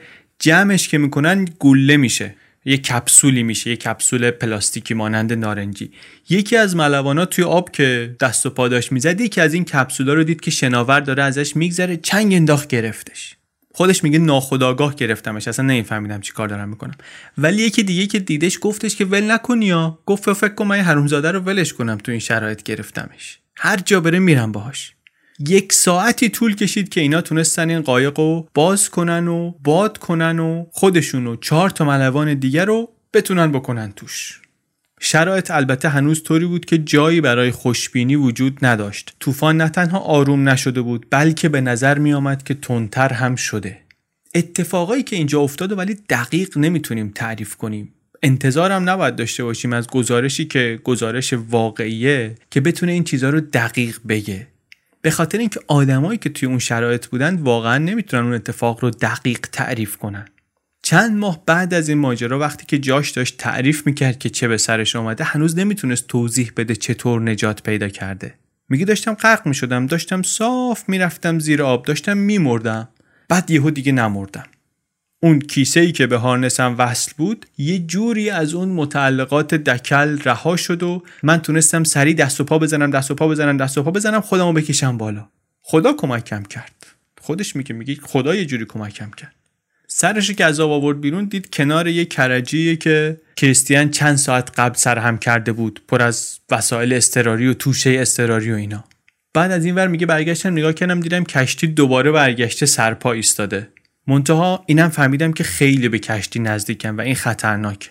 بعد میگه سر برگردونم یکی دیگر دیدم از آدمای کشتی دیدم که این وحشت از تمام اجزای صورتش داره میباره. تا اومدم یه چیزی به این بگم یهو یک صدای وحشتناکی شنیدم. یه چیزی شکست انگار یه صدای تیزی آمد مثل صدای شلیک گلوله. یه تیکه بزرگی از دکل شکست و داشت سقوط می‌کرد روی این کرجیه. دهکلای کشتی هر کدوم چند تن وزنشونه مستقیم بخورن به کسی تمامه. البته مستقیم نخوردن به کسی وقتی داشتن می آمدن. یه تیکه از دکل افتاد بین اینا و جفتشون رو پرون توا. عین رو ترامپولین که آدم میپره بالا. اونطوری. اینطوری شد که جاش دوباره رفت زیر آب و افتاد بین موجا. فوش می‌داد به خودش. با این وضعیت و اون سختی تونستم خودم رو دوباره بکشونم سطح دریا. حالا دوباره اومدم این زیر. گرفتاری دیگه هم این بود که لباس نجاتش این الان که کشیده شده بود زیر آب پر آب شده بود. و آب که بره تو این لباس دیگه خیلی سخت میشه. چکمه ها توی پا لق می‌زنه سنگین میشه اصلا لباس دیگه شنا کردن سختتر میشه. آب همینطوری داره حلش میده به سمت کشتی این مشکلات هم بهش اضافه شده.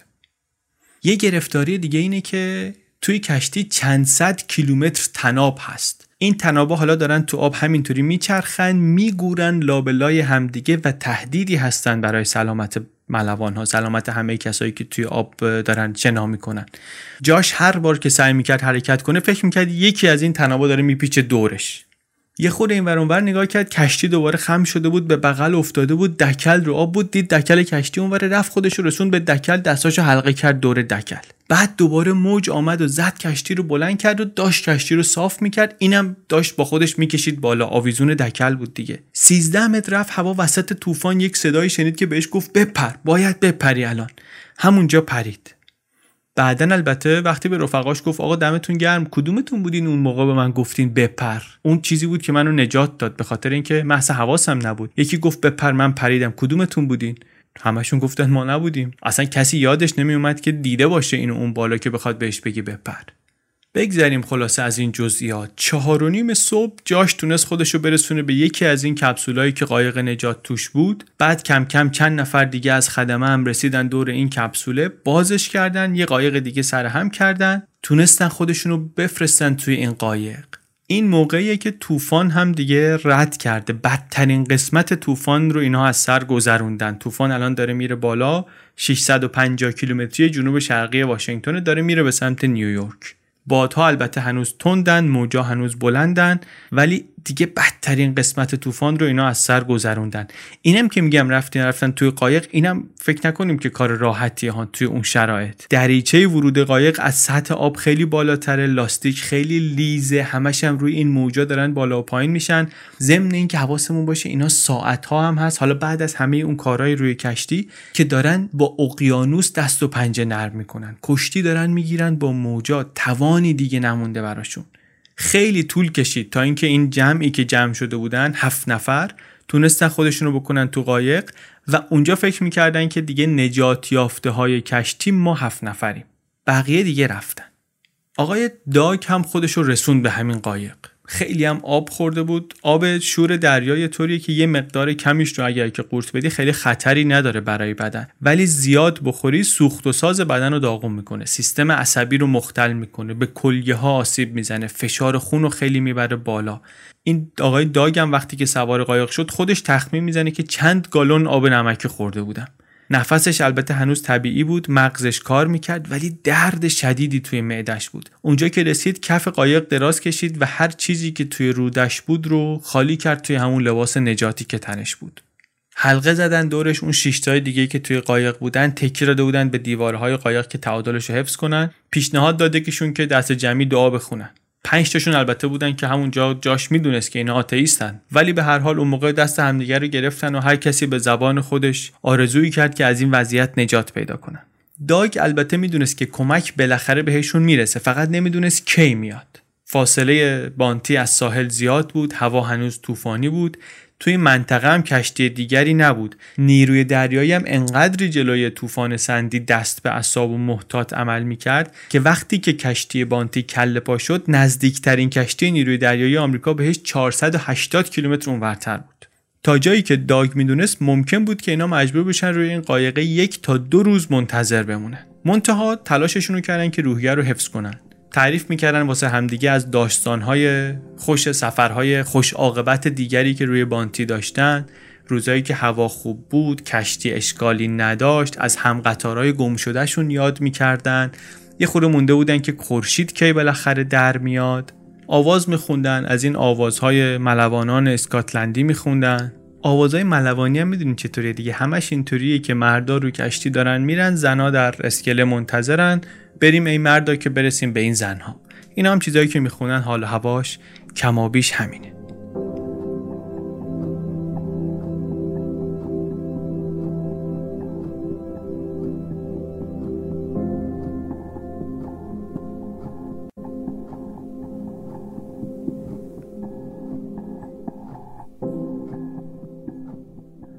ساعت پنج و نیم صبح دوشنبه 29 اکتبر هلیکوپتر گارد ساحلی رسید بالای سر اون جایی که بانتی غرق شده بود. از پنجره هلیکوپتر البته کسی رو نتونستن ببینن جز یه نفری که به نظر میاد آواره شده باشه لای این الوارا و تیر تخته ها و تنابا کس دیگری رو ندیدن اولش.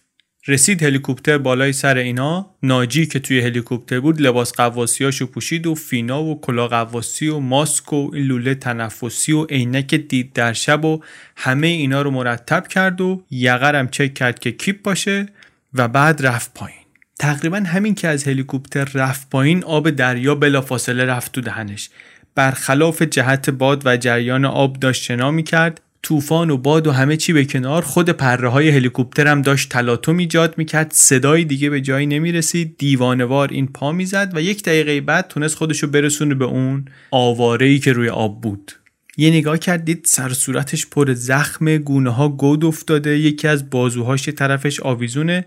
هر طور که بود قلاب رو انداخت زیر بازوی سالمی که داشت کشیدش سمت سینه بستش و یه اشاره کرد به همکارش که توی هلیکوپتر بود و اینو با بالابر کشیدنش بالا.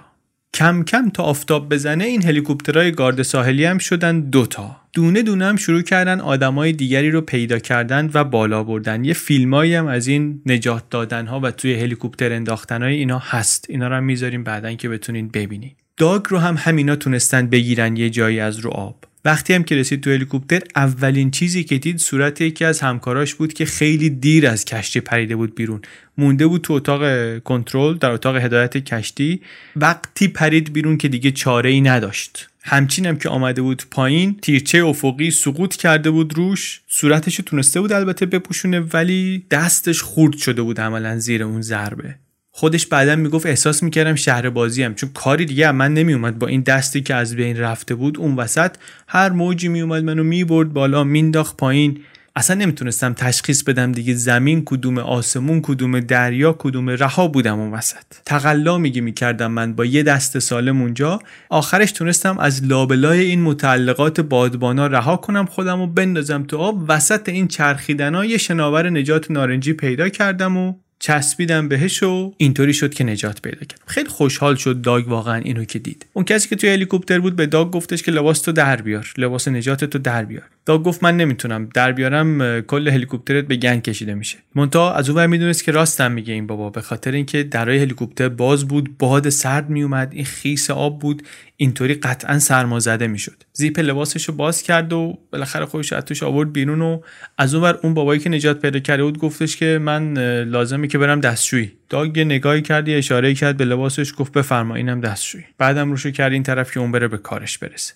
کار نداریم حالا واقعا. چرخ زدن چرخ زدن اینا اون بالا. انقدری که دیگه سوختشون در حال تمام شدن بود. خلبان اعلام کرد که ما باید برگردیم به الیزابت سیتی. تا اون موقع سه نفر دیگر رو هم نجات داده بودن. 6 تا از بازمانده ها الان توی هلیکوپتر بودن. بعد دیگه هلیکوپترهای دیگر می آمدن و قرار بود که بقیه رو اینا نجات بدن. هلیکوپتر بعدی 11 نفر رو نجات داد. همینطوری انقدم زیاد بودن اون تو که دیگه جا نبود تکون بخورن لباس در بیارن. تاپ تاپ تاپ تاپ افتاده بودن رو هم دیگه. دو ساعت بعد هلیکوپتر به زمین نشست در الیزابت سیتی و لنگان لنگان نجات یافته ها پیاده شدن. همیشه از دریا که برمیگردی یه مقداری عجیبه که زمین رو زیر پات حس می‌کنی اولین بار. این دفعه ولی واسه اینا عجیب تر از قبلا بود. محتاطانه راه می‌رفتن و فرصت می‌دادن که خون وارد انگشتاشون بشه. یه سری هم عکاس اومده بودن خبرنگار اومده بودن دوربینا فلاش می‌زدن مردم داد می‌زدن صدای گریه میومد خبردار شده بودن آدما خبردار شده بودن از ماجرای اینا. رفتن و یه خورده لباسی عوض کردن بعضیاشون یه زخماشون باید بسته می‌شد این کارا رو کردن. بعد رفتن توی یه اتاقی شروع کردن به سرشماری ببینن کی هست کی نیست. از نیو لندن که راه افتاده بودن 16 نفر بودن. 14 نفر الان اینجا تو اتاق بودن. دو نفر نبودن. رابین والبریج کاپیتان و خانم کریستیان. این دوتا هنوز تو دریا بودن. یکی از آخرین کسایی که از کشتی آمده بود بیرون گفت من آخرین لحظه کریستیان رو دیدم که روی نرده های دور دکل عقبی بود. کاپیتان رو هم دیدم که روی قسمت بدون سقف عرشه ایستاده بود. بعد من رفتم به یکی کمک کنم که لباسش رو کامل کنه بکشه بالا و زیپش رو ببنده و اینا. اون موقع بود که کشتی چرخید به پهلو و بعد دیگه من خودم رو تو آب پیدا کردم دوربرم رو که نگاه کردم این دوتا رو دیگه ندیدم. امید داشتن البته حداقل اون اولش امید داشتن. آب اونقدی سرد نبود خیلی زمان زیادی نمیگذشت از غرق شدن کشتی و آدم با لباس نجات می‌تونست که یک روز دووم بیاره راحتون بیرون. اینکه واقعا اینا نتونسته بودن خودشون رو برسونن به قایق نجات دلیلی بر این نبود که نجات پیدا نکرده باشن چون دیگرانی هم بودن که اینطوری بودن و نجات پیدا کرده بودن. اما همینطور که زمان میگذشت دیگه امیدی که بازماندگان داشتن که اینها هم برگردن کم کم کمتر و کمتر می‌شد. خبر که آمد جاش توی اتاقش بود. در موتلی در الیزابت سیتی نشسته بود. خدمه سومین هلیکوپتر نجات گفتن که ما کریستیان رو پیدا کردیم. نزدیک های بانتی یه جایی توی آب پیداش کردیم بدون واکنش بدون علائم حیاتی.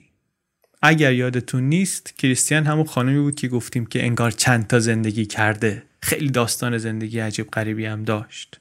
بعدا دو نفر از خدمه بانتی گفتن که روی بدنش نشانه های ضربه مغزی شدید بود. زخمای سنگینی بود روی یه طرف صورتش. یه بخشی از جمجمش مچاله شده بود. ممکن بود معنیش این باشه که با ضربه یکی از دکلهای در حال سقوط کشته شده یا اینکه تو آب هوشیاریشو از دست داده و مثلا به سرعت غرق شده.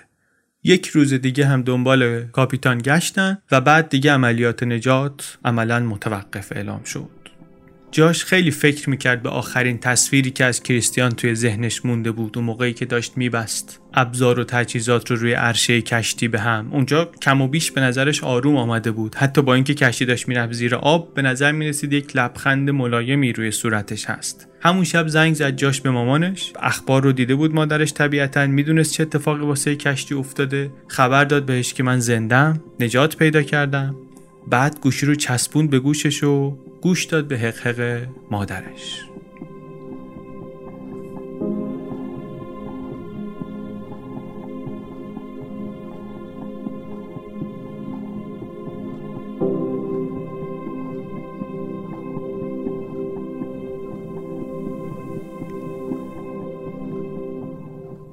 پرسجو درباره اتفاقی که روی کشتی افتاده عملا چند روز بعد از غرق شدن کشتی شروع شد. مردم شروع کردن نظر دادن کامنت دادن روی مقالاتی که درباره حادثه بود توی فرومای اینترنتی صفحه های فیسبوک هم این علاقمندان به کشتی های بلند شروع کردن اظهار نظر نامه های آمد به مجله های تخصصی دریانوردی سوالاتی مطرح می‌شد. ناخداها همکارای والبریج همه با احترام ازش یاد می‌کردن ولی کمتر کسی بینشون پیدا می‌شد که از تصمیم کاپیتان برای دریانوردی از بین این طوفان حمایت کنه این تصمیم رو درک کنه حتی.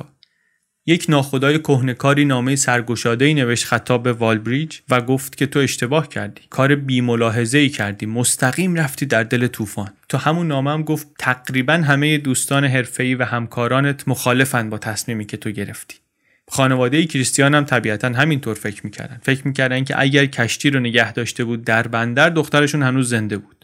می‌گفتن که ایشون دختر ما رو برد به بدترین طوفان ممکن و از گارد ساحلی هم کمک نخواست مگر زمانی که دیگه خیلی دیر شده بود. وقتی که بقیه رفتن توی آب دختر ما از ترس جونش هنوز تو کشتی بود. انقدر ترسیده بود که نتونست بپره تو آب. شما اینا رو که می‌دونین چطور می‌تونین از این دیوانه دفاع کنید؟ این حرفی بود که مادرش می‌زد توی پست فیسبوک نوشته بود.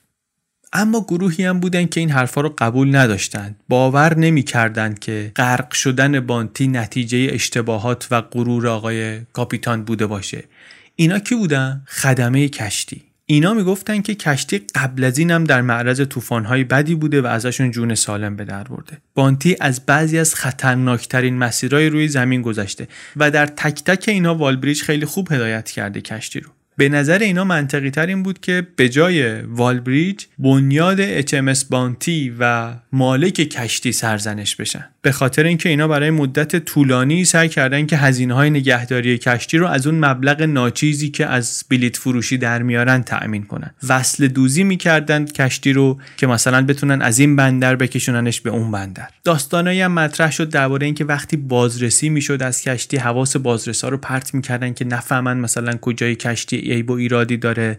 درباره اینکه مالک کشتی چقدر تلاش کرده بود به این اون بفروشه کشتی رو از جمله تلاش کرده بود به ریچارد برانسون بفروشه که یه بارم روی کشتی سفر کرده بود. میگن که ما مفتخر بودیم که عضوی از این خدمه این کشتی هستیم. روی اون چیزی داریم کار می‌کنیم که دوستش داریم. ولی بین کشتی های بلند بانتی واقعا وضع نگران کننده ای داشت. حالا چهار ماه میریم جلو.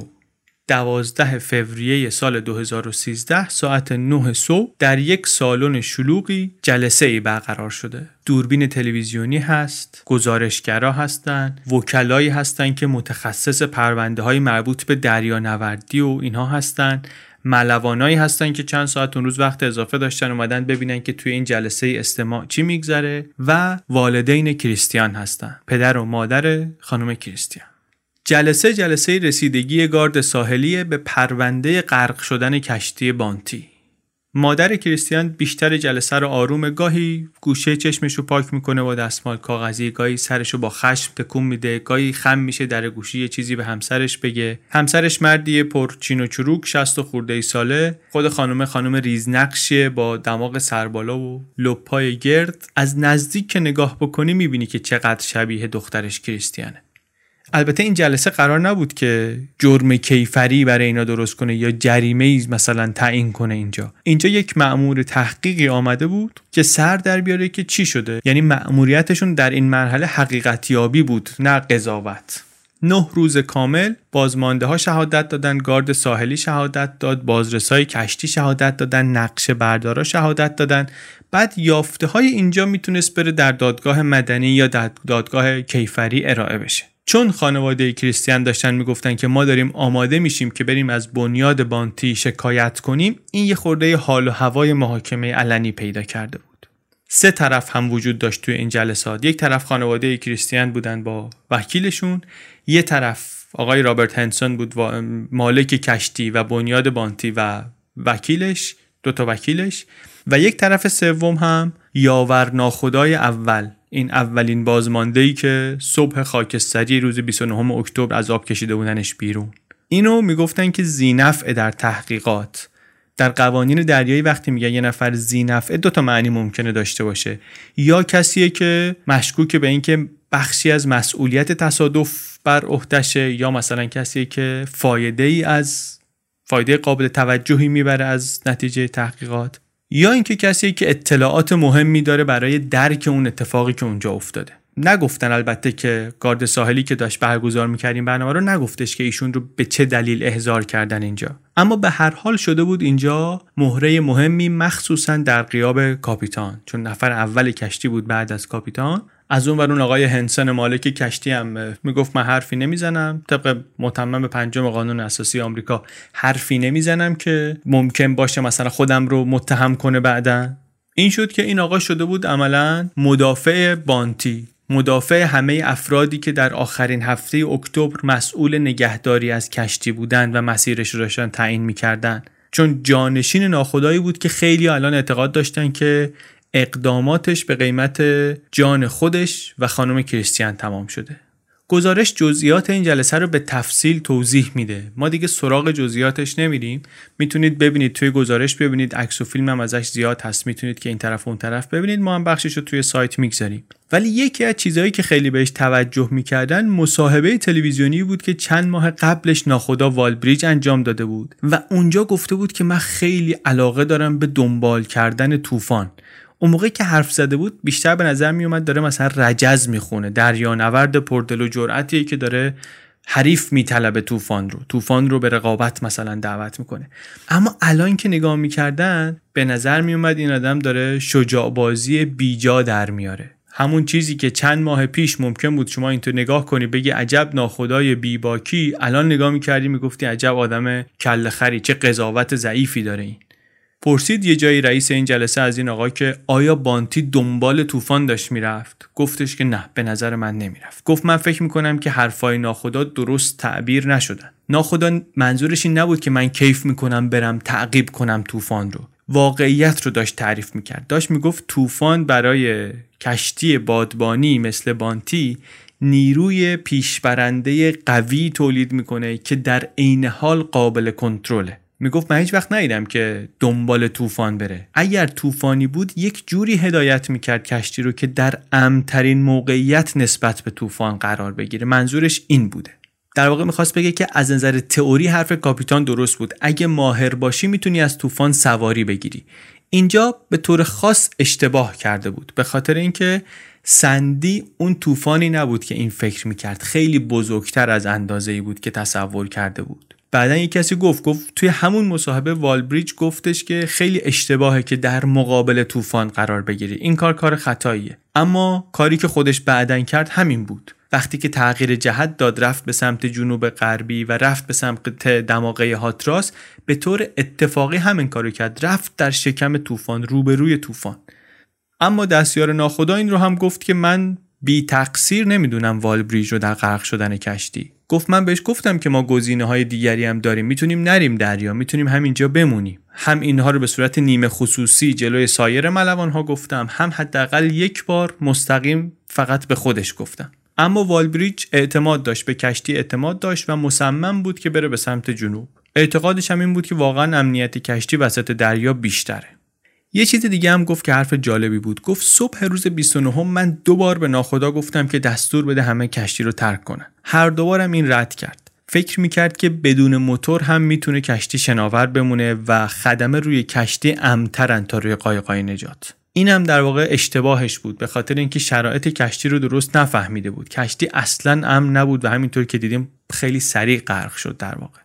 اگر اون روز صبح دستور تخلیه رو داده بود اگه اون موقعی که کشتی هنوز ثبات بیشتری داشت میگفتش که از کشتی برید بیرون با نظم و ترتیب می‌تونستن قایقای نجات رو بندازن تو آب و بعد خیلی مرتب سوار بشن. درست بادشون کنن درست سوار بشن.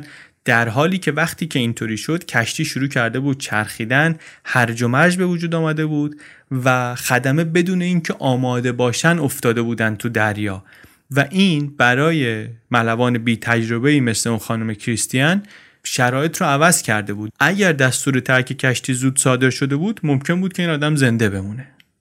یه موضوع دیگه هم که توی این جلسات مطرح می‌شد وضعیت کشتی بود وضعیت سازه کشتی بود. هر کسی که روی عرشه بود می‌دونست که آب داره میاد تو کشتی. حتی وقتی هوا آروم بود هم یه جایی نشتی داشت یه جایی چکه می‌کرد. منتها سوال این بود که آیا طبیعی این چکه ها برای کشتی چوبی به این سن؟ یا اینکه داره نشون بده که وضع کشتی خرابه و در حال تخریبه. این سوال رو از کسی پرسیدن که یک ماه روی این کشتی به عنوان تعمیرکار کار کرده بود. ترکا رو درجگیری کرده بودن مخزن سوخت جدید نصب کرده بودن تخته های پوسیده عوض کرده بودن رنگ زده بودن نونوار کرده بودن از اینجور کارا. کسی که این توضیحات رو داد در جلسه یکی از آخرین حرفه‌ای های کشتی سازی بود که سالم و سرپا دیده بود کشتی بانتی رو. ایشون گفت ما یه تعدادی از الوار نزدیک دکل عقب و شاه دکل کشتی رو بلند کردیم دیدیم که بد جور پوسیدن. بعد به ناخدا گفتیم اول شوکه شد. بعد رفتیم زیرسازی های دیگر رو نگاه کردیم دیدیم که این نشانه های فساد جاهای دیگه هم هست. اینجا بود که دیگه وحشت کردیم. هرچی نگاه می کردیم بقیه پیکربندی کشتی رو می‌دیدیم که پوسیدگی گسترده تر از این حرف هست. تا 75 درصد از پیکربندی بالای خط برخورد آب پوسیده بود. بعد میگه گفتم من که چوب پوسیده باید ورداشته بشه باید جایگزین بشه و توصیه کردم به ناخدا که اجازه بده که ما بریم بقیه جاهای کشتی رو هم بررسی کنیم. خرابی های ناجوری هست اینا رو باید عوض کنیم چوب بلوط سفید تازه بذاریم جاشون.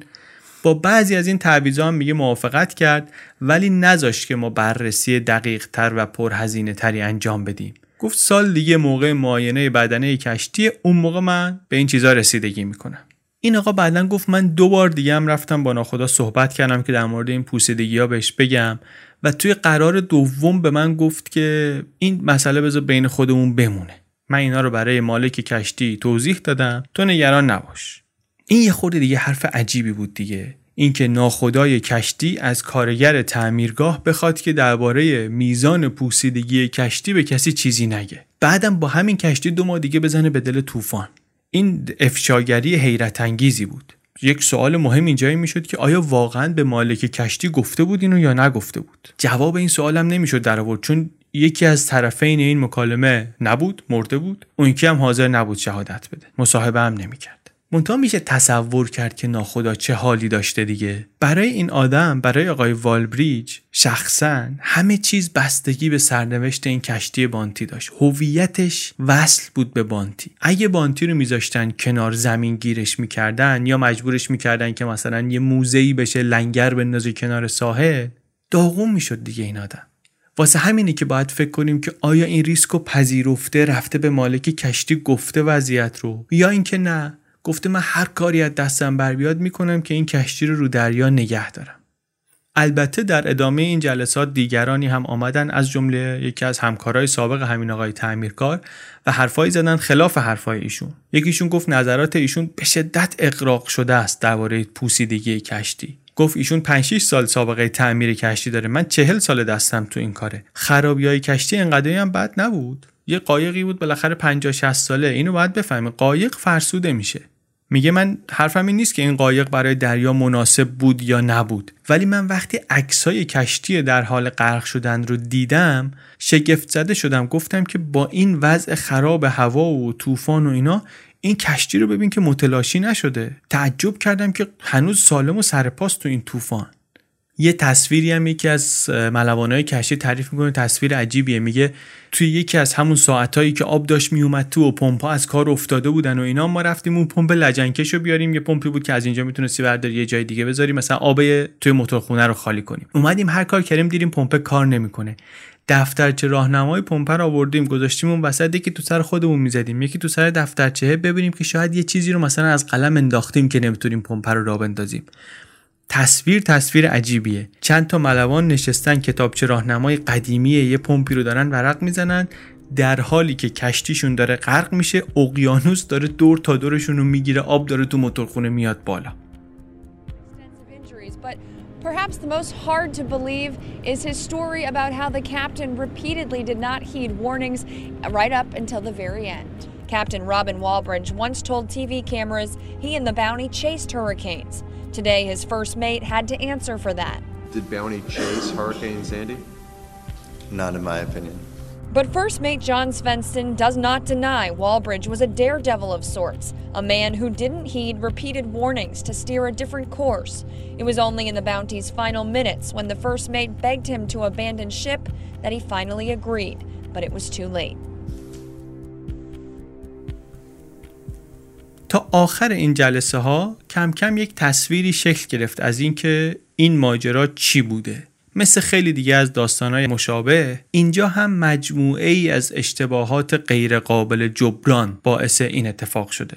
احتمالا هر کدوم از این اشتباهات تنهایی نمی‌تونستن خسارت جانی اصلا به بار بیارن. اما کنار هم که بودن نتیجهشون وحشتناک شده.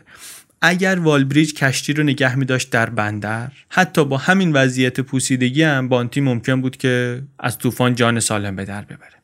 اگر بانتی وضعیت بهتری داشت احتمالا وسط دریا هم می‌تونست به سلامت این طوفان رو رد کنه.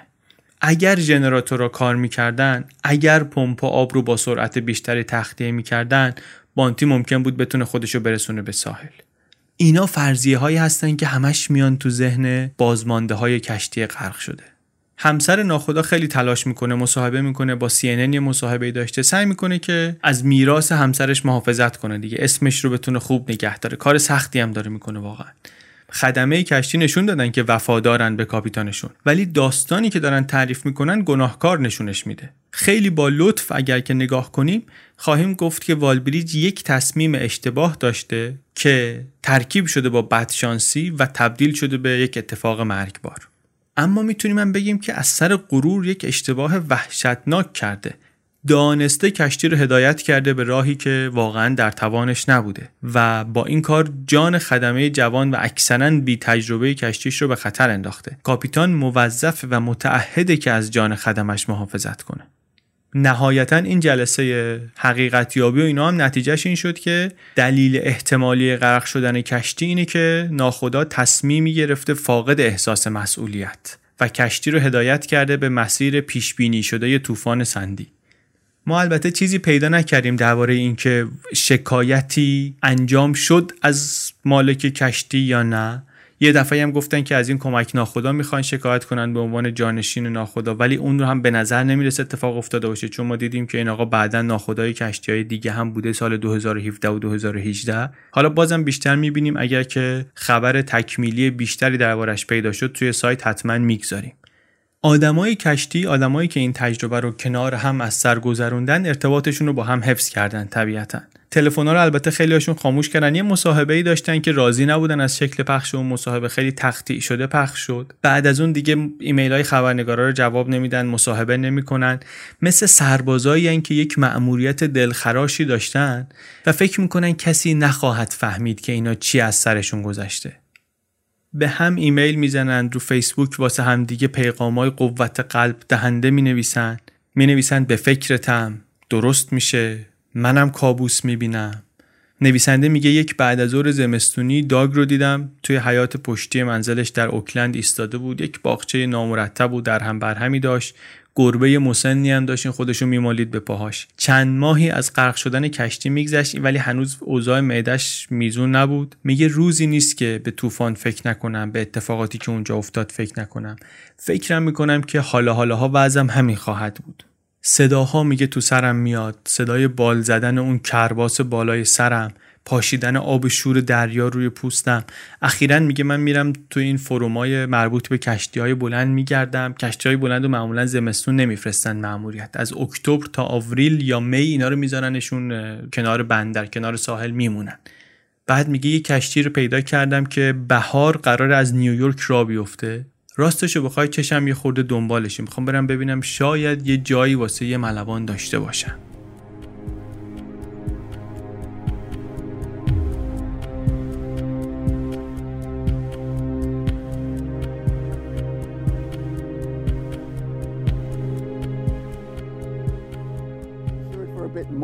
I imagine. Yeah. So speaking of, you know, the dangers of having a boat on the open ocean and you, you know, you take it from here to there, do you ever have you ever run into some pretty nasty weather while at sea? Um, actually, I'm going to answer that with a no. Uh, really? Yeah. Uh, we say there's no such thing as bad weather. There's just different kinds of weather. Uh, okay, all right. I, I, won't say bad. Have you run into stormy seas? Um, we run into stormy seas. Uh, we chase hurricanes. All right.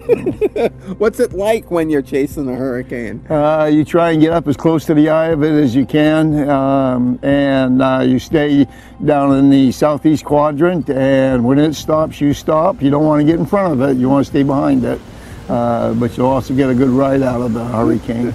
Yeah, I imagine you've dealt with some pretty towering waves. Um, actually,